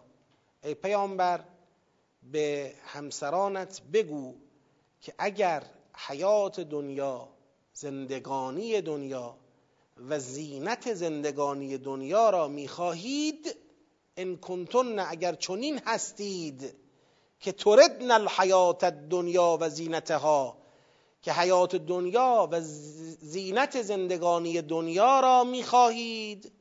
فتعالین امتعکن و اسرحکن سراحا جمیلا. پس بیایید من شما را از بالاخره منافع مادی برخوردارتون کنم. امتعکن. یعنی بهتون بالاخره سله پاداشی پولی چیزی بهتون بدم. و اسرحکن سراحا جمیلا. و شما را رها کنم به زیبایی. یعنی بی درد سر بی دعوا بی ناراحتی. بیاد جیباتون رو پر کنم برید. به درد کارتون. اگر زندگی دنیا را می‌خواید اگر زینت دنیا را می‌خواید و ان کنتن تردن الله و رسوله و دار الاخره. و اگر چنین هستید که خدا را و رسول خدا را و دار آخرت را خانه و محل زندگی آخرت را طلب می‌کنید اراده می‌کنید اون وقت هم بدانید که فان الله اعد للمحسنات منکن اجرا عظیما. بدانید خدا برای محسنات از بین شما اونایی که احسان پیشه کنند از بین شما اجر عظیم آماده کرده است. خب حالا می‌رسیم. حالا الان فعلا در حد فهم آیات جلو میریم. یه اشاراتی خواهم داشت. اما تو دور بعدی که جنبندی می‌کنیم باید سیاق ها رو جنبندی کنیم. هر سیاقی که قشنگ معلوم شد دنبال چیه اون وقت ارتباطاتش روشن میشه. نه نه نه اصلا اون بحث نیست. نه اصلا فلسفه بحث زنان پیامبر این نیست. می‌رسیم. تو همین آیات بهش می‌رسیم که چیه؟ دقیقا فلسفه بحث اینا چیه بهش می‌رسیم. ببینید اولا شما وقتی مراجعه می‌کنید به مثلا شهد نزول ها و اینا می‌بینید که یه جوری این قضیه رو جنبندی کردن که یه نفر وقتی می‌خواد بررسی کنه و قضاوت کنه تهش میگه بابا چه سختگیر مثلا پیغمبر چه سختگیری کرده خب؟ چی گفتم تو شهد نزول ها یه خانم های پیغمبر می‌گفتن مثلا برامون لباس بخر شونه بخر عطر بخر نمی‌دونم. بالاخره این مایحتاجی که بالاخره خانم ها دارن دیگه احتیاج به مایحتاجی دارن و زینتی می‌خوان و شونه سری نمی‌دونم تل سری گل روسری نمی‌دونم این چیزا. مثلا. بعد پیامبرم میگه اگه این چیزا رو می‌خواید بیاید طلاقتون بدم برید به کارتون. یه پولی هم بهتون میدم خودتون برید شونه اینا بخرید اما اگه خدا را می‌خواید پیغمبر را می‌خواید قیامت را می‌خواید اون وقت دیگه خداوند برای محسنات از شما اجر عظیم در نظر گرفته است و این حرفا. خب ببینید اصلا کسی این دو تا آیه که من چرا با هم خوندم این دو آیه را؟ گفتم اول با هم بخونیم بعد وارد به توضیحات بشیم. برای همین. این دو تا آیه را در کنار هم شما قرار بدید متوجه میشید که بابا مسئله مسئله مایحتاج زندگی و زر و زیور عادی بالاخره خانوم ها نیست. مسئله این نیست آقا این شونه خواسته این عطر خواسته این پیر، پیراهن خواسته اون روسری خواسته. چه حرفیه؟ اگه این باشه که خب آقا مهریه اینا رو بهشون میدی فوقش با مهریه خودشون میرن تهیه می‌کنن. یا بالاخره نفقهشون بر شما واجبه دیگه. نفقه اینا یعنی در شهنشون در عرفشون در حد خودشون. باید بالاخره ما یحتاج اینا رو شما تأمین کنید دیگه. حالا پیغمبر اکرم. یعنی چون پیغمبر است عبا دارد از تأمین ما یحتاج همسرانش و زر و زیور عادی که زنان باید داشته باشن. از این مسئله عبا داره. و الان می‌خواد اینا رو به خاطر دنیا طلبی به خاطر اینکه مثلا شونه خواستن و روسری خواستن و چه به خاطر این حرفا اینا رو می‌خواد در مقابل خدا پیغمبر قرار بده. اصلا بحث اینه. نه اصلا بحث این نیست. بحث کاملا اجتماعیه کاملا سیاسیه. و حالا ما می‌رسیم به آیات بعدی و شواهدش رو اونجا براتون میارم. زنان پیغمبر اکرم تو این جامعه بعد از احزاب خودشون یک آزمونی براشون شکل گرفته. الان جریان های سرخورده در احزاب با کی کار دارن؟ با پیغمبر. پیغمبر همسرانی دارد. اینجا نقش همسران پیغمبر خیلی مهمه. چیکار دارید می‌کنید؟ آیا شما در خط تردن الحیات دنیا و زینتها قرار می‌گیرید؟ جزء دنیا طلبان و زینت, زینت دنیا جویان قرار می‌گیرید. یعنی می‌خواید برای اینکه به هر حال اون مطامع نفسانیتون از قبل دنیا تأمین بشه آیا به این دلیل می‌خواهید یه نقشی ایفا کنید که نباید؟ در جایگاه زن پیغمبر می‌خواید میدان را من نمی‌خوام اشارهشو بدم اگه اشارهشو بدم حل میشه براتون ولی تو آیات بعده. بذارید حالا اشاره بکنم بد نیست. ببینید اونجایی که می‌رسیم به خطاب به زنان پیغمبر میفرماید که یا نساء النبی لستن که احد من النساء موقعیت شما با بقیه زنان یکسان نیست. ان اتقیتن فلا تخضعن بالقول. اگه تقوا دارید خضوع بالقول نداشته باشید. فیطمع الذی فی قلبه مرض. تا اون بیمار دل طمع کند. همینجا رو با شهن نزول خراب کردن زحمتشو کشیدن چجوری؟ گفتن آقا می‌دونی چی بوده؟ بعضی هم میومدن در خونه زنان پیغمبر را می‌زدن می‌خواستن مثلا ظرفی چیزی قرض بگیرن کاری داشتن اینا بعد از پشت در یه وقت مثلا می‌گفت بله بعد اون میگفتش که مثلا اون طرفی که اونور در بود یه وقت دلش ممکن بود آره مثلا صدا نازکه دل این حال این عوض بشه. این می‌شد الذی فی قلبهی مرض. و خدا داره به اینا میگه که شما نازک با صدای نازک صحبت نکنید. فلا تخضعن بالقول. با صدای نازک صحبت نکنید که این بیمار دلان طمع کنند. این چقدر این چه نگاهیه؟ ببینید چند تا اشکال تو همین وجود داره. یک اشکال. آیا در نازک حرف نزنید که بیمار دلان طمع نکنن؟ بین زن پیغمبر و غیر پیغمبر فرقه؟ پس چرا باید بگه لستن که احد من النساء؟ پس معلومه داره یه حرفی رو به اینا می‌زنه که مربوط به جایگاه ایناست. ربطی به زن بودن نداره. آقا زن اگر زن است همه جا باید افت پیشه کند دیگه. حالا چه زن پیغمبر باشد؟ بعد بگه یا نساء المؤمنین. یا اگرم میگه یا نساء النبی یک قیدی نیاره که اختصاص بده به اونا. یا نساء النبی لستن که احد من النساء. شما اگه بخوای اینو در نظر بگیری باید اینطور حکم بدی که پس بقیه زنا مجاز نازک حرف بزنن بیمار دلان طمع کنن. چرا؟ چون به اینا میگه لستون نه. شما مثل بقیه نیستی. پس معلومه این قصه ربط به نازک حرف زدن نداره. غیر از اینکه الذی فی قلبه مرض تو این سوره سابقه داره بابا ما تو همین چند آیه قبل در جریان احزاب بیماردلان رو شناختیم بیماردلان کیا بودن؟ اونایی که میدان رو تو احزاب چه کردند؟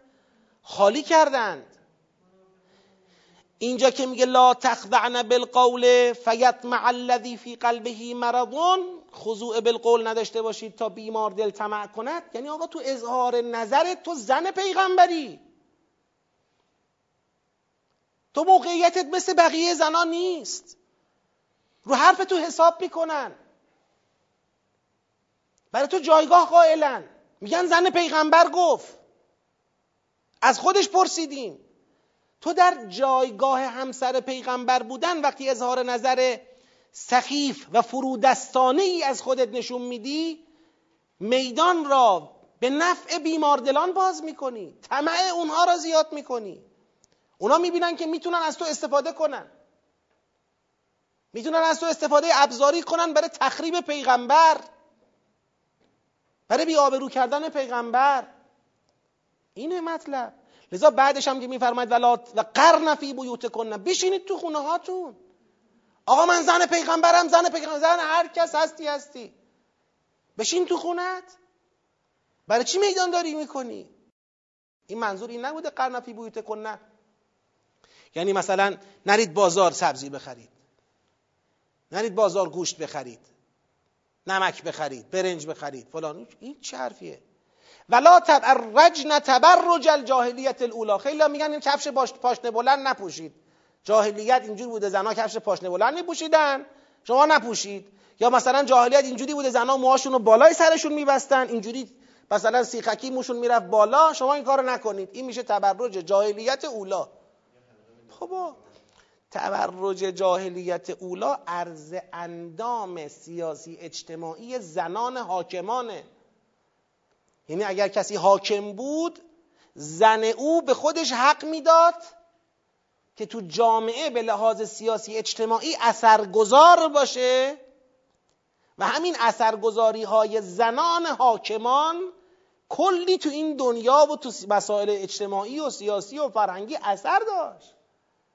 آقا در اسلام اینطوری نیست که اگر تو زن پیغمبر هستی از موقعیت زن پیغمبر بودنت بخوای استفاده بکنی و جامعه را گرفتار کنی. جامعه در یک عرصه, عرصه ابتلایی قرار بگیره تو فکر و تو امتحان قرار بگیره این راه برم این راه برم زن پیغمبر اینو میگه اون یکی اونو میگه. حالا به این آیات من می‌رسم و در وقتش روی این آیات توضیحات لازم رو میدم. همین آیات درست فهمیده نشده که انما یرید الله فهمیده نشده. همینا درست فهمیده نشده با شعن نزول تخریب شده که شما نتونی بفهمی جریان چیه. فکر کنی به کل ماجرای زنان پیغمبر اینه. یک شونه می‌خواستن پیرن می‌خواستن. نمی‌دونم زینت می‌خواستن. گردنبند و علنگو و این چیزا می‌خواستن. دو صداشون رو نازک می‌کردن از پشت درها. مردای نامحرمی که دلشون قرص نبود به طمع میافتادن. سه کفش پاشنه, بلند میپوشیدن. موهاشون رو روی سرشون میبستن. چهار این مسائل این اینا مسائل زنان پیغمبره. و لستون که عهد من النساء داره اینا رو حل می‌کنه. ان کنتن تردن الله و رسوله و دار الاخره. خدا پیغمبر و قیامت یک طرف. دنیا و زینتش یک طرف. سر این چیزاست. خب با این چیزا میگن شهد نزول های من به اینا میگم شهد نزول های خونساساز. یعنی میاد قشنگ با یک قصه با یک حکایتی با یک ماجرایی دونه دونه این آیات را مصادره به مطلوب برای خودشون مصادره می‌کنن. بعد یه وقت تو میمونی و یه دونه آیه تطهیر وسط چند تا حرف بی ربط. نمی‌فهمی چی شد چیه چرا اینو میگه. جاش مگه اینجاست و هزار تا حرف دیگه. چرا؟ با این چیزا چه مشکلی داشتی. زن بودن بالاخره علایقی داشتن سلایقی داشتن. چرا با این چیزاشون اینقدر مشکل پیدا کرده خدا و پیغمبر. یعنی دین خدا خدا پیغمبر. قرآن معطل کفش پاشنه بلند پوشیدن چند تا زن پیغمبره؟ یا مثلا معطل نازک حرف زدنشون از پشت پرده و پشت دره؟ بعد تازه همه ایناست. اصلا ایناست؟ باشه ایناست. اینا مگه مخصوص زنان پیغمبره؟ بقیه نباید رعایت کنن. دستور بده به اینام بگو شما بیشتر رعایت کنید. حالا می‌رسیم. من به شواهد زیاد دارم. الان هنوز آیات اصلی که می‌خوام بخونم اونا نیست. برمیگردم. آیم اینه. فعلا. بله بله. می‌تونه شامل همه بشه. ولی اینجا خصوص اینجا ازواجه. چون بعدا می‌رسه به اینکه شواهدی داریم برای اینکه ازواج اگر اشتباه نکنم. حالا فعلا ظهورش رو در ازواج در نظر بگیریم تا توسعش چون ظهور اولیه مثلا میگیم زن فلانی ظهور اولیه همسره. حالا درسته در جامعه ما که معمولا بیشتر بحث تک همسریه میگیم زن فلانی. اما مثلا اگه چند همسری باشه میگیم زنان فلانی. زنان فلانی یعنی همسرانش. آره. حالا بنات جداگونه اومده. آفرین. آره. تصریح یعنی نسا تبادرش به ازواج دقیق تره. خب یا ایها النبی قل آها ببخشید قل ازواجه که اصلا همینا اول این آیه. میگم یه جایی بود پیداش نکرده. اول همین آیه است. قل ازواجه که بگو به همسرانت ان کنتن تردن الحیات الدنیا و زینتها. اگر می‌خواید تو خط دنیا طلبی و جستجوی زینت حیات دنیا که حالا در اون موقعیت میشه چی؟ میشه پول و مال و مقام و موقعیتی که با همراهی کردن با این جریانهای بیماردل برای اینها به دست میاد. بالاخره واسه خودشون کسی میشن برو بیایی پیدا می‌کنن عزت و احترام خاصی پیدا می‌کنن.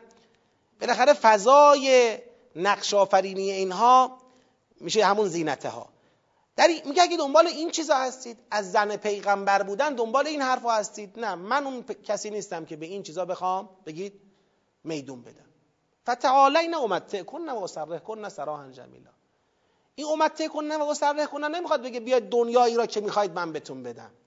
میگه یعنی بیاید مهریتون رو تمام و کمال بدم با عزت و احترام برید. من نمی‌شوم ابزار شما سکوی شما برای دنیا طلبیات. برید دنبال زندگی دیگه. تو زندگی من این چیزا جا نداره. فتعالین امتع کن و اسره کن سراحا جمیلا. مقابلش میشه چی؟ مقابلش میشه و ان کنتن تردن الله و رسوله و دار الاخره. پس ببینید اینا در یک انتخاب راهبردی. انتخاب راهبردی یا دنیا دنیا طلبی و منافع زندگی عادی مادی این دنیا و یا خدا پیغمبر قیامت. صحبت اینه. صحبت شونه نیست. روسری نیست. علنگو نیست. و اگر شما خدا را می‌خواید پیغمبر خدا را می‌خواید دار آخرت را می‌خواید فان الله اعد للمحسنات منکن اجرا عظیما. بدانید اون کسانی از شما که در جرگه محسنان قرار بگیرند با خواستن خدا و رسول و آخرت به احسان و نیکوکاری رو بیارند خدا برای اونها اجری عظیم آماده کرده است. محسنات احسان بر پایه خداخواهی. ان کنتن تردن الله و رسوله و دار الاخره. بدانید که فان الله اعد للمحسنات. محسنات میشن اونایی که بر پایه خداخواهی پیغمبرخواهی قیامت خواهی نیکوکاری می‌کنند.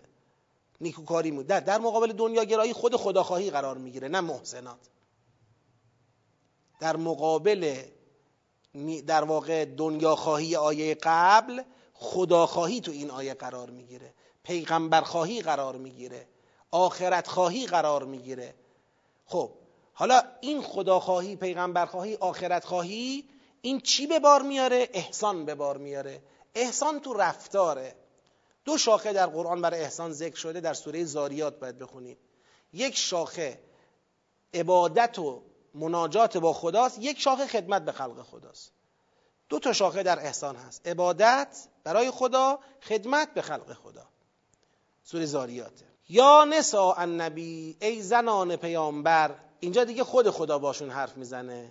قبلی رو به پیغمبر گفت تو بگو. قل ازواج که اینو خدا خودش میگه. یا نسا النبی من یعت من کن به فاحشت مبینه مبینه یضاعف لها العذاب ضعفین و کان ذلك علی الله یسیرا و من یقنط من کن لله و رسوله و تعمل صالحا نعتها اجرها مرتین و اعتدنا لها رزقا کریما زنان پیغمبر بدانید هر کس از شما که گناهی آشکار انجام بدهد گناهی آشکار میگه چرا؟ یعنی بخواد اثر گناهش رو دیگران هم باشه. یه بار کسی خودش در خلوت خودشه اون یه بحثه. اما شما یه گناهی داری می‌کنی که آشکاره. این گناه آشکار اگر کسی از شماها انجام بده یضاعف له العذاب ضعفین دو برابر براش عذاب در نظر گرفته میشه. چرا؟ به خاطر موقعیتتون. موقعیتی که شما دارید ایجاب می‌کنه که گناه شما عذابش مضاعف باشد. چون اثرش مضاعف است. چون رو دیگران داره اثر منفی می‌گذاره. گناه آشکار دیگه. و کان ذالک علی الله یسیرا. آقا یعنی تو حاضری ما رو دو برابر عذاب کنی؟ بر من آسونه. عذاب می‌کنم خوبم عذاب می‌کنم. چون گناه شما دو برابر داره فساد ایجاد می‌کنه. مضاعف داره فساد ایجاد می‌کنه. فرق می‌کنه با گناه اون دیگری که موقعیت شما را ندارد همسر پیغمبر نیست. چه اینکه در مقابل چه اینکه در مقابل و من یقنط من کنن لله و رسوله. کسی از شما قانت فرمان بردار خدا و رسول باشد. فرمان بردار قانت. و تعمل صالحا. و بر اساس همین قنوت و فرمان برداری عمل صالح انجام بده. نعتها اجرها مرتین. ما اجرش هم دو برابر بهش میدیم. اینم باز اثر مثبتش بیشتره. لذا اجر او را ما بیشتر به او میدیم. و اعتدنا لها رزقا کریما. و رزق کریم. یعنی به جای دنیا و زینتها رزق کریم براش مهیا می‌کنیم. رزق با کرامت نه رزق به قیمت از دست دادن دین نه رزق به قیمت فوت شدن احسان و تقوا. رزق کریم آماده می‌کنیم. یه نکته فقط بگم و دیگه تمام. این تعبیر فاحشت مبینه. ببینید فاحشه در زبان قرآن به معنی گناه علنی است. خود فاحشه فحشا و المنکر فحشا گناه علنی است. گناهی که گناه بودنش بین است و خودش هم داره در ملع انجام میشه. وقتی میگه مبینه مبینه یعنی تأکید اون جنبه علنی بودن این گناهه. یعنی این یه فحشا است. اولا بعد تو فحشا بودن خودشم در اوجه میشه فحشا مبین مبینی فاحشه آشکار. خیلی ها فکر کردن که بینی با تبادر فارسی خود ما که حالا تو فارسی ما کلمه فاحشه یه تبادری داره به ذهن آدمای معنای خطور می‌کنه. ذهنا رفته به سمت مسائل اخلاقی. اصلا ربط نداره. و در قرآن کریم فاحشه مبینه هیچ اختصاصی به گناه اخلاقی نداره من یعت من کنه به فاحشت مبینه این با توجه به سیاقش میشه چی؟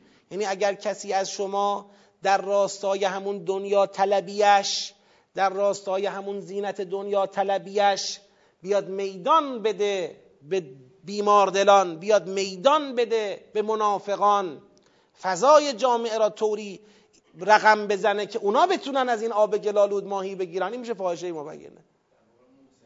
در مقابل اون محسنی که میشه قنوت. قنوت لله و رسول. عمل صالح طبق اون قنوت. این آقا شما باید تو خط خدا پیغمبر نقش ایفا کنی. تو خط خدا پیغمبر. نه در خط بیماردلان نه در خط منافقان. حسابی فضای جامعه پرتنش بود و فضای جامعه پر مسئله بود. چندین تهمت آبدار منافقان برای پیغمبر آماده کرده بودند که هیچ بستری برای پیشبرد اون اتهامات بهتر از اظهار نظرهای سطح پایین و سخیف بعضی از زنان پیغمبر نداشت. یعنی پیغمبر را داشتن با کمک نقل قولها و نقش های زنان ایشون ترور شخصیت می‌کردن. بله اون که به شکل کلی درسته. اون به شکل کلی درسته. اما این الگو بودن یک خاصیت ویژه داره. اون چیه؟ منتصب بودن به نزدیکترین نوع نسبت با پیغمبر. یعنی پیغمبر همسر پیغمبر. حالا دختر پیغمبر هم باز قصهش جداست. می‌رسیم. اونم می‌رسیم. یه قصه جدایی داره. همسر پیغمبر این بالاترین نسبته. از نظر نسبت های بالاخره معاشرتی. خب؟ لذا الان هم شما نگاه بکنید. در دنیای امروز حتی توی دنیای قدیم هم همین بوده. منتها قدیم یه شکل امروز یه شکل. جاهلیت اولا یه شکل بود. مثلا شما می‌تونید نمونه هاش را توی این فیلم های کره ببینید. که مثلا این فیلم های کره که نشون میده یه وقتایی زنانشون خودشون یه امپراتوری مستقلی هستن دارن. و اون امپراتوری زنان سایه میندازه به شکل کامل روی انتصاب ها روی عزل ها رو تمام مسائل دیگری که امپراتور داره انجام میده.